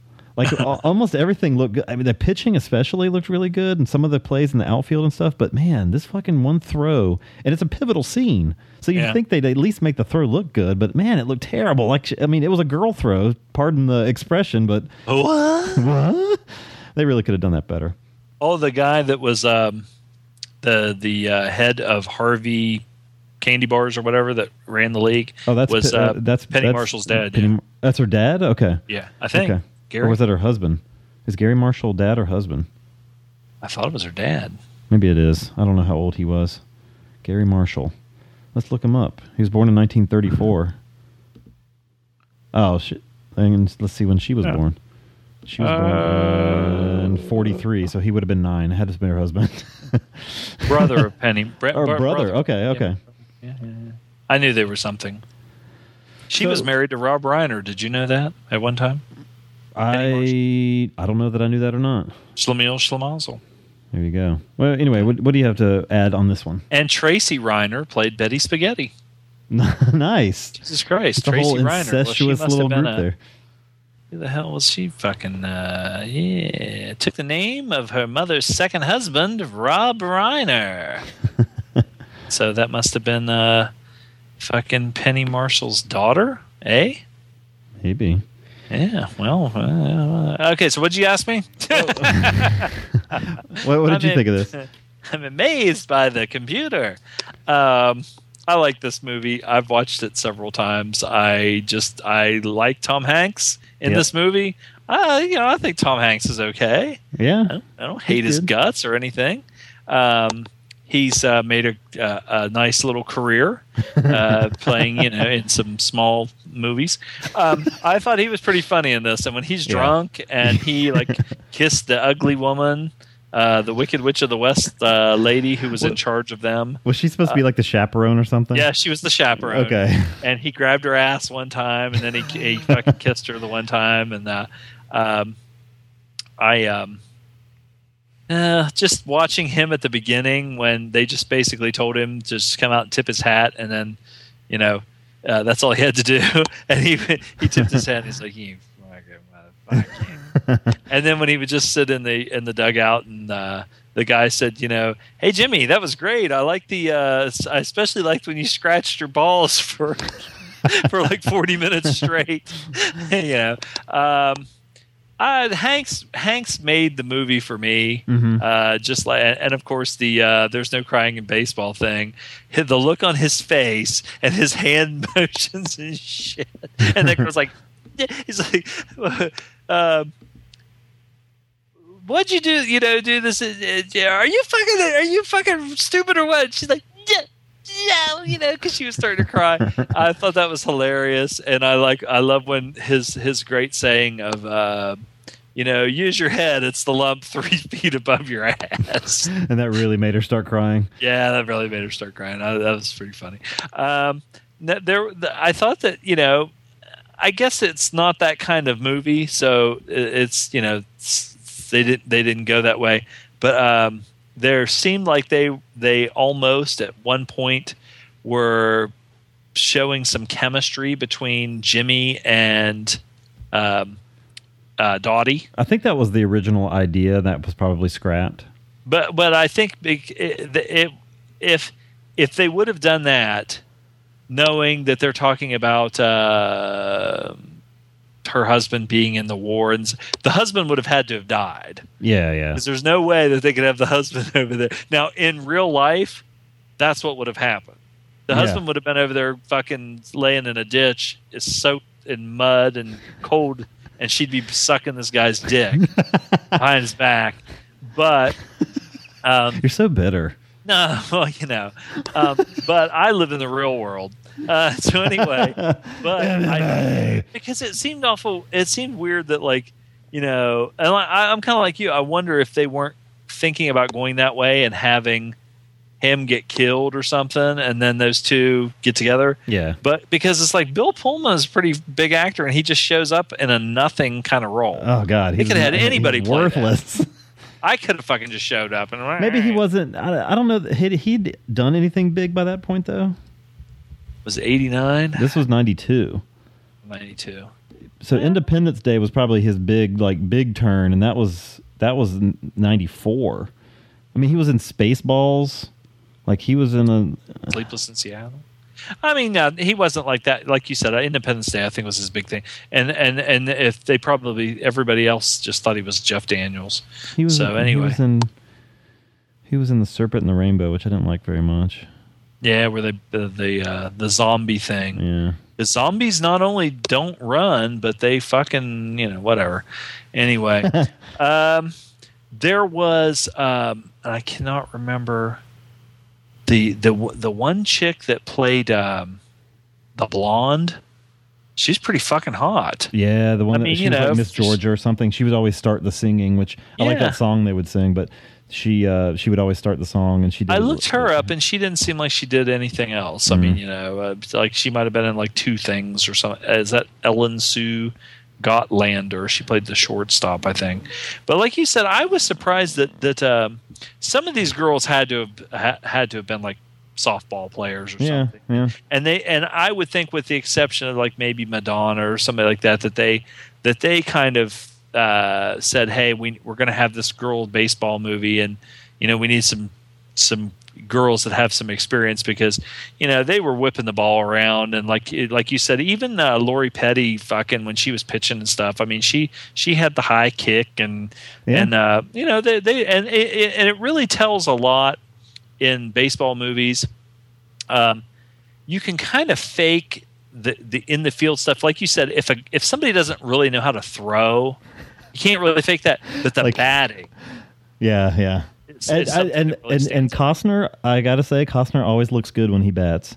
yeah, Like he looks like he knows what he's doing. Now in Bull Durham, uh, what's his face? Tim. Uh, uh, what's his fucking last Oh, name? uh, Susan Sarandon's Tim. Robbins. Tim Tim Robbins. He did not look like he could pitch very well. The, he the looked a little thing silly. about Tim Robbins that that that came off that is that he's just so he's like really big and tall. yeah, So that kind of helped because you know a lot of times major league pitchers or you know guys Gangly, trying yeah. to are are you know uh, pretty tall guys. But anyway, um, I kind of this one I like it. I I've watched it several times. I watched it not that long ago before we were going to do the show, and um, I don't know. It's lighthearted and everything. Mm-hmm. It does have some some uh, sentimental moments in it that. Uh, but like, but even like this, it's a baseball movie, and like Costner's movie is a baseball movie. It it um, it has a certain you know Americana kind of a thing, kind of Yeah. a feel, and you know it, it, it has a lot of nostalgia and, and uh, it, it's it's a feel good movie. I mean, you know, you have some baseball movies that are, you know, darker and dirtier, like I said, like Cobb or Eight Men Out, or you know, but but for the most part, it's it's you know, good hearted, light hearted humor. Uh, Lovitz was just awesome when he was walking through the fucking chickens. Get these wild animals away from me! Ah. and uh, Uh. when he started to leave, and they were like, "Where are you going?" He goes, "I gotta go." You know, it's like, uh, "I hate when they get attached to me." You know, He's Pickle tickle. Awesome. Yeah, he's great. Um, so anyway, that's all I had. You covered pretty much everything. cool. Uh, I like this a lot. I, I was uh, I I didn't know what to ever expect from this one. Um, it uh, I, I like that they they don't make it about like, and it's probably good that Penny Marshall directed it, and it's it's not. They make it a very empowering movie, um, Yeah. and and they, they I like how they. It's not obvious, but they how they poke fun at. Um, the what was expected of these women when they were playing the whole you know being made up and sexy while still playing Yeah. baseball I, it's, just, it's funny and just by presenting it it makes it seem ridiculous which i, I, I appreciated about it um, this is a solid movie i give it a 7.5 I, I quite enjoyed it it didn't the the it doesn't kill it for me but they could have taken rosie o'donnell and madonna completely out of the movie and it wouldn't have bothered me a bit they must have it must have been there for star power yeah because Rosie O'Donnell was doing her stand up and stuff then, and she was kind of a name, and Madonna was becoming huge, and Oh, ha- yeah. you know, having them in the movie, you know, that you're going to get a whole other. Well, you're going to get young girls coming to see it.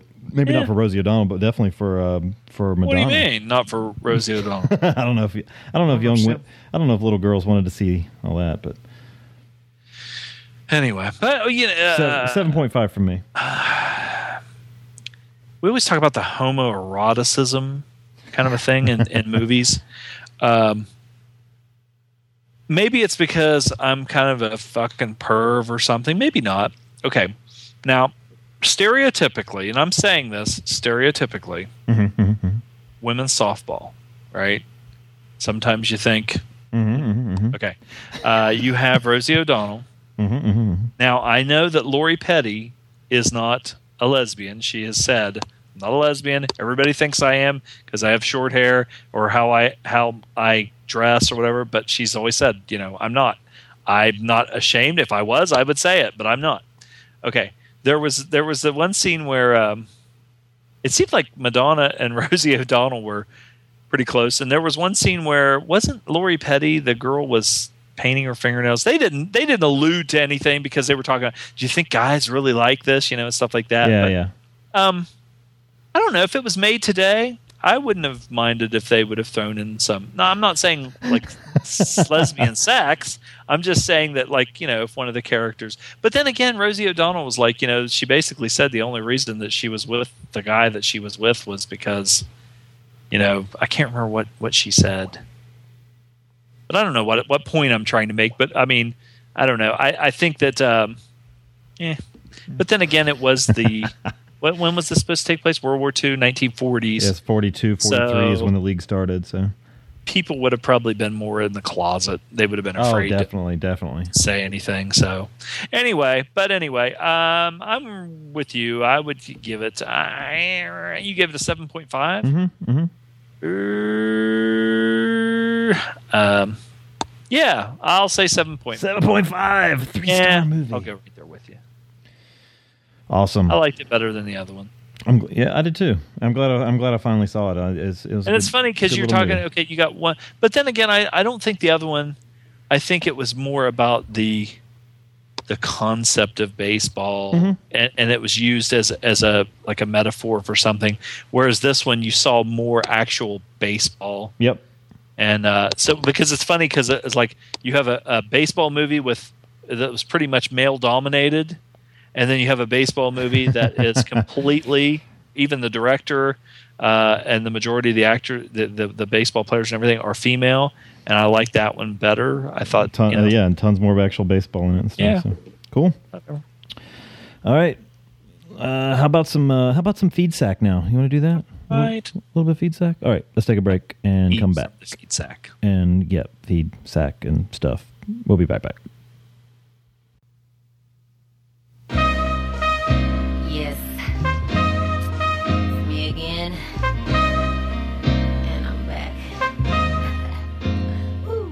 Hey there, boys and girls. This is Maverick New York filmmaker Abel Ferrara, director of such films as Driller Killer, Miss 45, Bad Lieutenant, China Girl, Fear City, and Nine Lives of the Wet Pussy.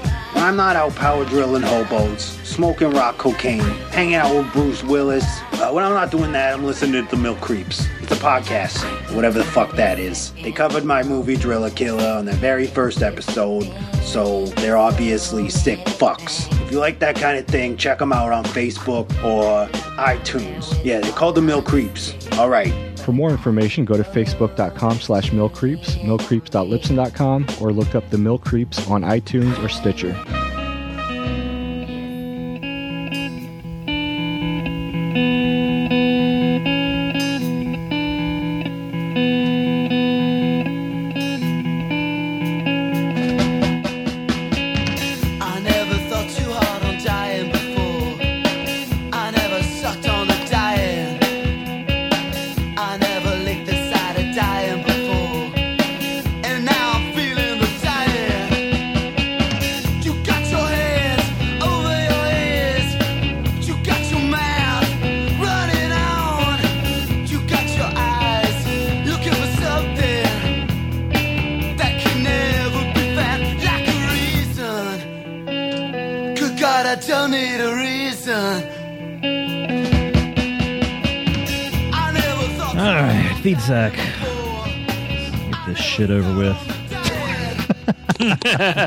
um, we got a, a couple weeks to catch up on, but not too much because nobody listens to this shit.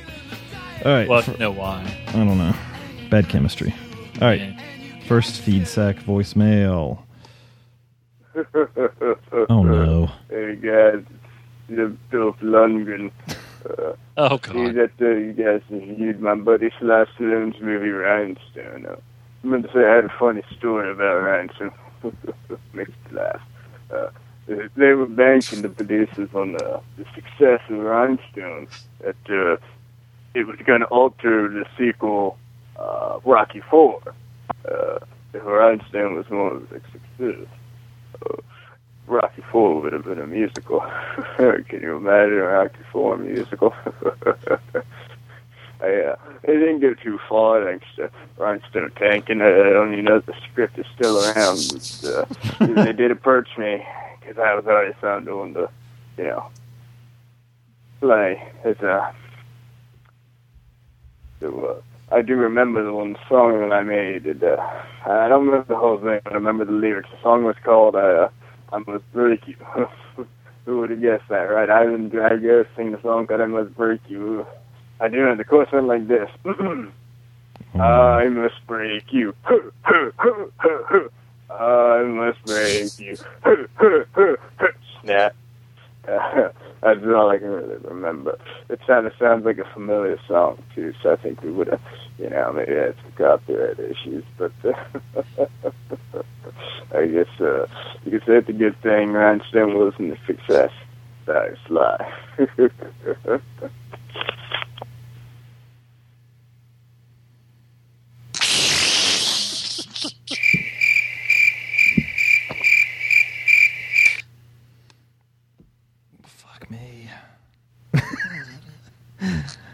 Next.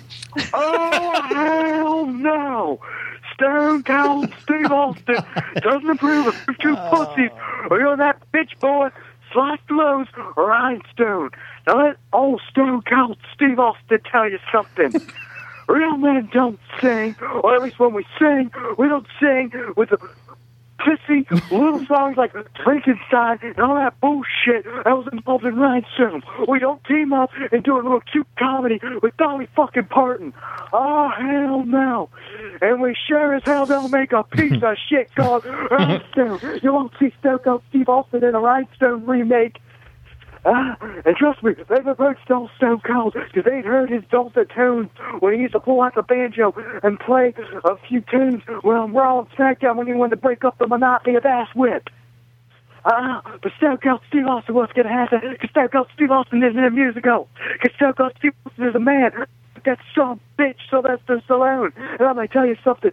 Within the 80s, I went and I seen Rhinestone because back in the 80s, for some reason, Stone Cold Steve Austin was actually of the belief that Stallone was a real man. And that was the breaking point right there. It told me this some bitch can't hold hang tights up with the best of them. Surely not with me. And he is nothing but a bitch. Yeah, he may not be able to hide behind his guns like he did in his Rambo movies or behind those fake fist fights that he did in Rocky, but he sure as hell couldn't hide behind Dolly Parton and her big old titties, which I know that he was probably slobbering all over because he's a son of a bitch. Why did that just sound like Jim Cornette? Oh, hell no. That's what Rhinestone does to me. It makes me Jim Cornette. So it's Stone Cold Steve Austin. See, let me tell a Stone Cold story. Stone Cold used to work programs with a wrestler by the name of Jeff Jarrett, and he used to have this gimmick in the WWF that he was a country music singer. And after a while, he kind of slowly got away from that, and he started uh, getting managed by my future wife, Deborah. Now, in the free time, in his free time, he'd still sing some tunes, some bitch ass country music that was nothing but panty wastes. So what's Tim Cover do? You walk over, he didn't whistle stunner, and open up yet more of a can of whip ass, just like he do in that ring. And then when he married Deborah, oh, that's see, that's what broke the camel's back with that relationship, that marriage with Deborah. That marriage ended because she started singing Jeff Jarrett and Rhinestone tunes, and I had her with a stunner. Oh hell yeah, be my wife because she likes Rhinestone. But Stallone, suck it. What? uh, thank you, Stone Cold. All right. uh, next. Right, Cyril Doe, you fucking cunts. This is fucking Ray Winstone. I couldn't fucking believe my fucking ears when I was sitting fucking sunning myself at the side of a fucking swimming pool.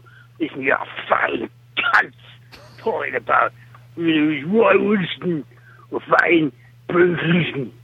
Of course, fucking Ray Winstone every fucking day of the fucking week. You hear me, son? Who the fuck is this fucking cunt? All I fucking hear. Fucking Sly Stallone fucking ringing in every fucking week.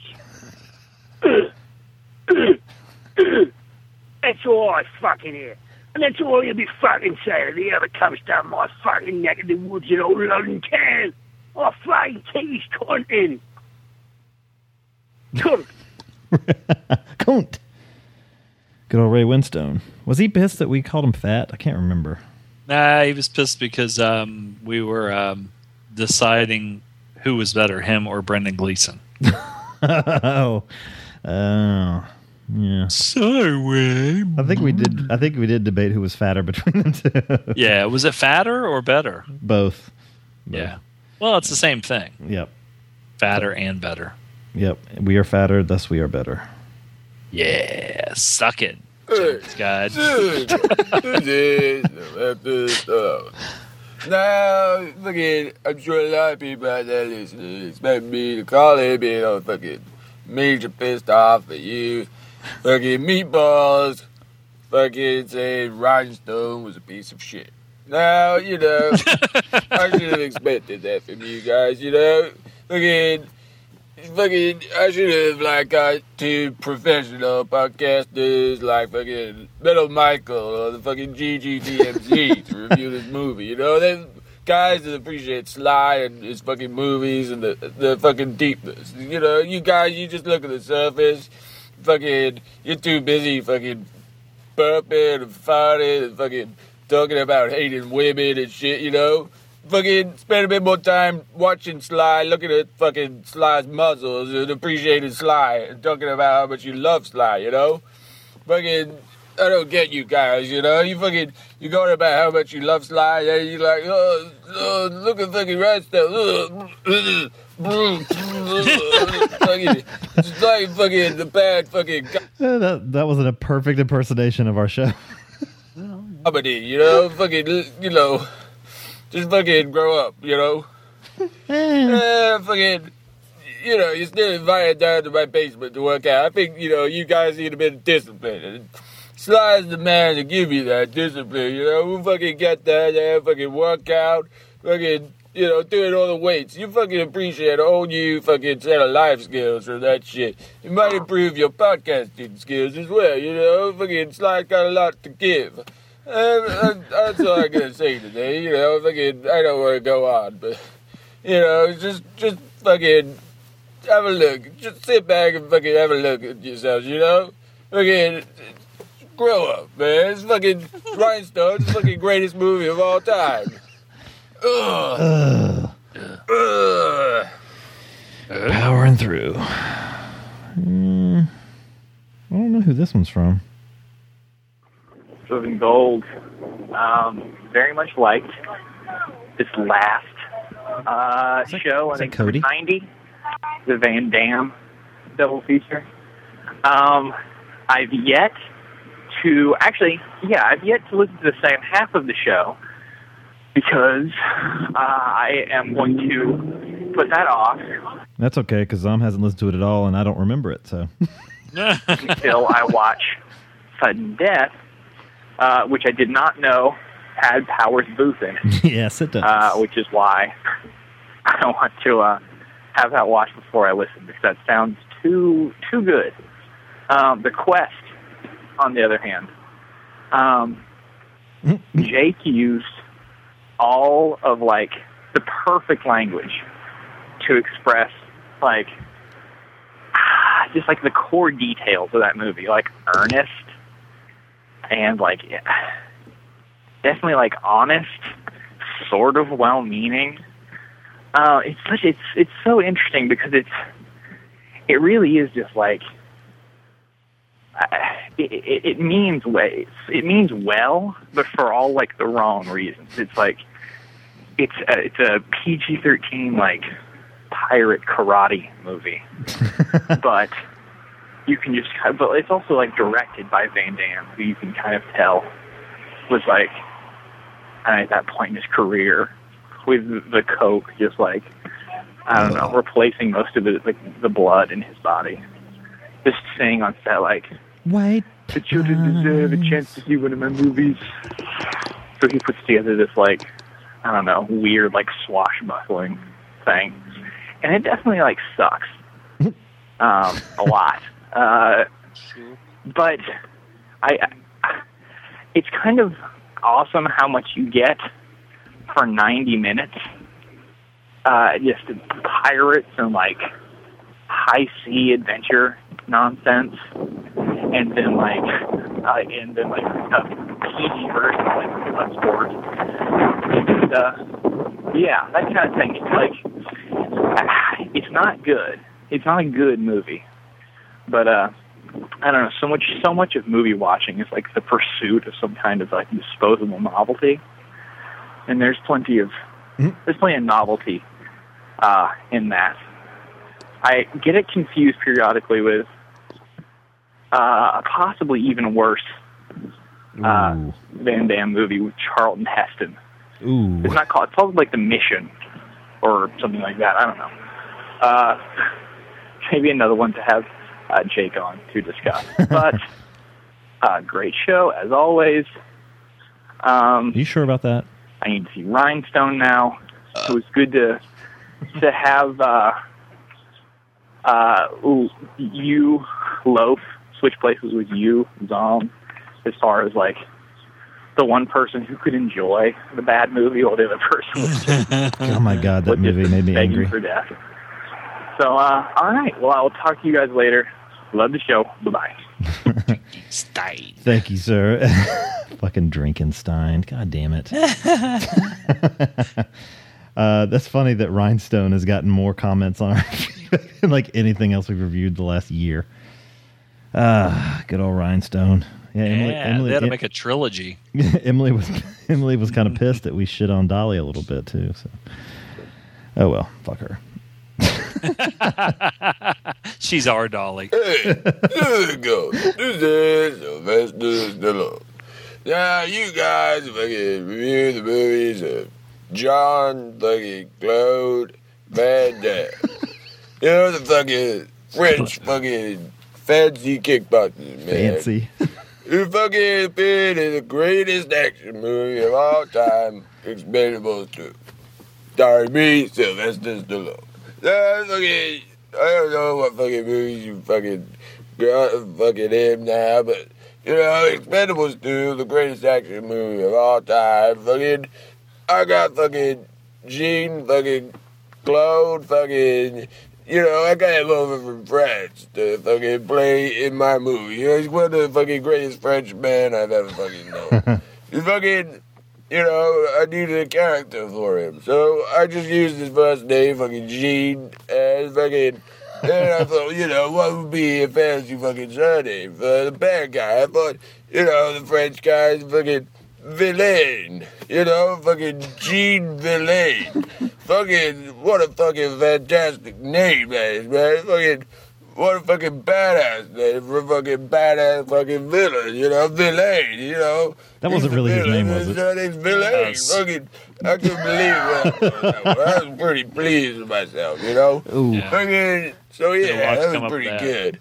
You know, you may have heard my voice has a bit funny. You know, I mean, I've been working real hard. You know, I pulled a fucking a few extra muscles. You know, I'm building up all my muscles. Fucking got a fucking extra like pump the other week. I'm fucking my voice is even deeper than it fucking was before. You know, it's great. I'm fucking even uh, even more fucking mad than I was before.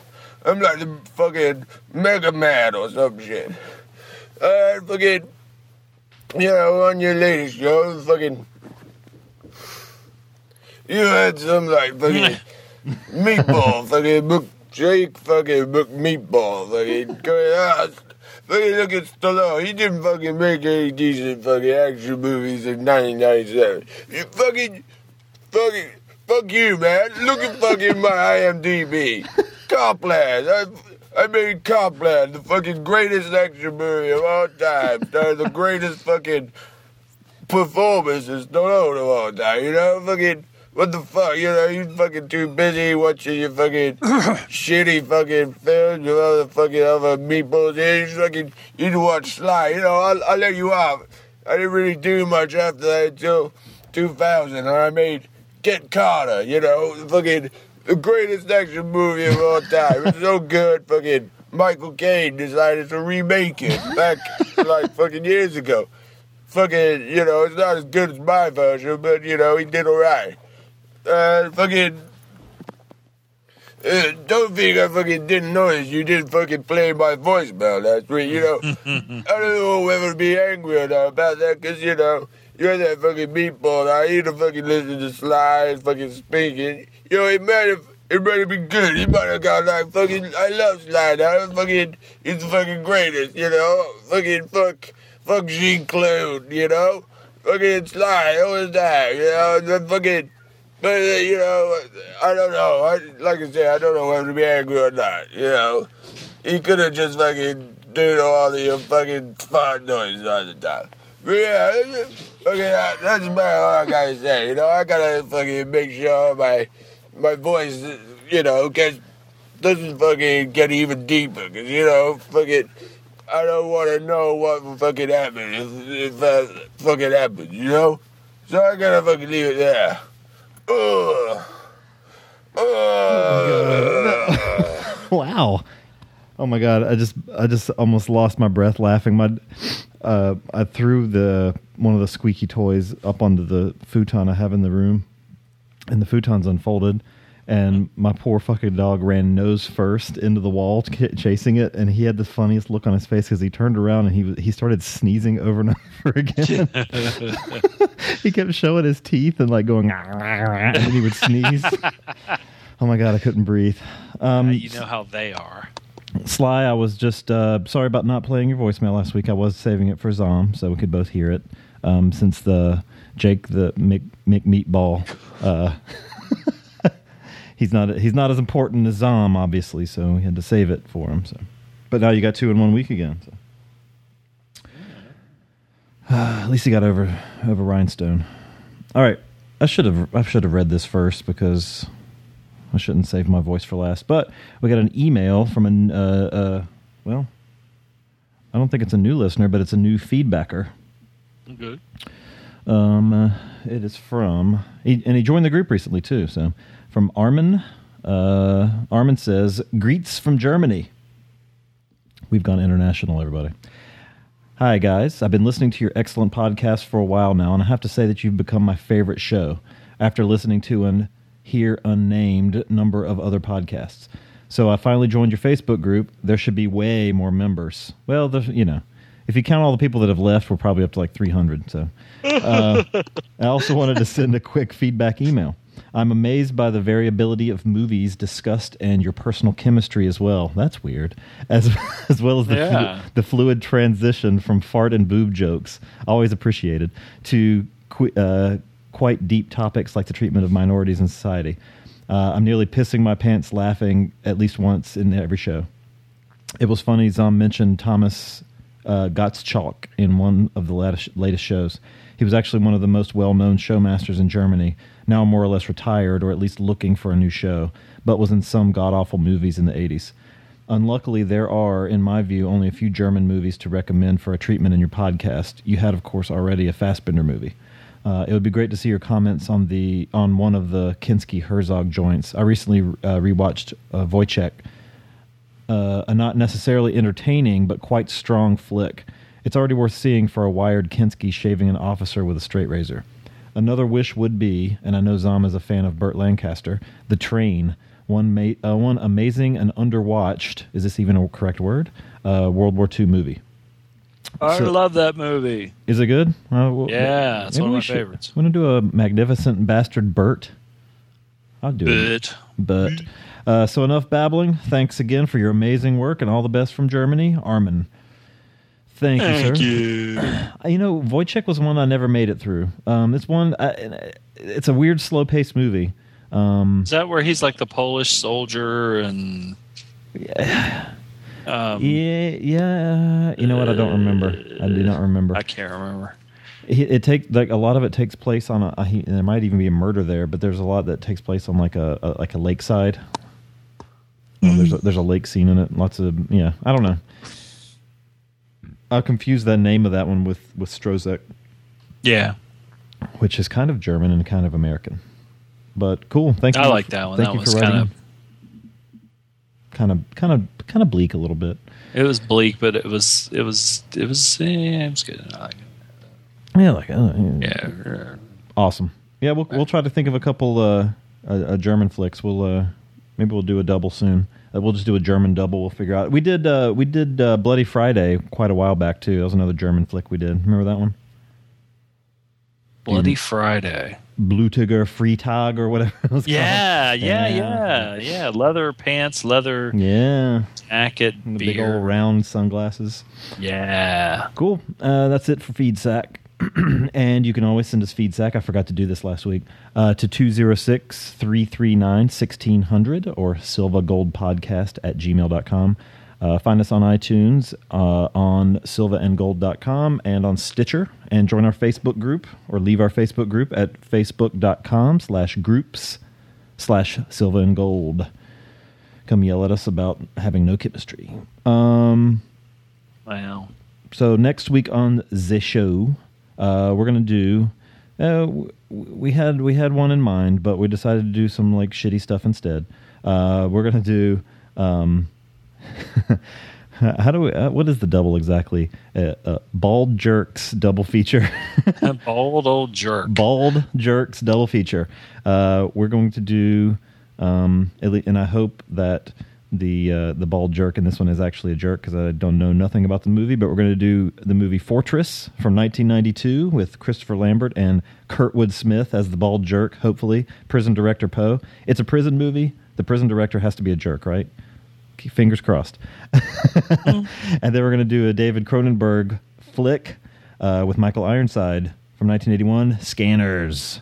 Um, he's a huge jerk. So, Scanners and Fortress for next week. it's time to edit the show and go to bed. I got to be up early, and Zom has to go to work. So, Yay. Zom, do you have anything else this week, sir? Um, no. Nah, me either. Fuck this place. Yeah, this show sucks. Fuck this shit. Until next week, this is Loaf fucking Oot. Stop. Bye. Ugh.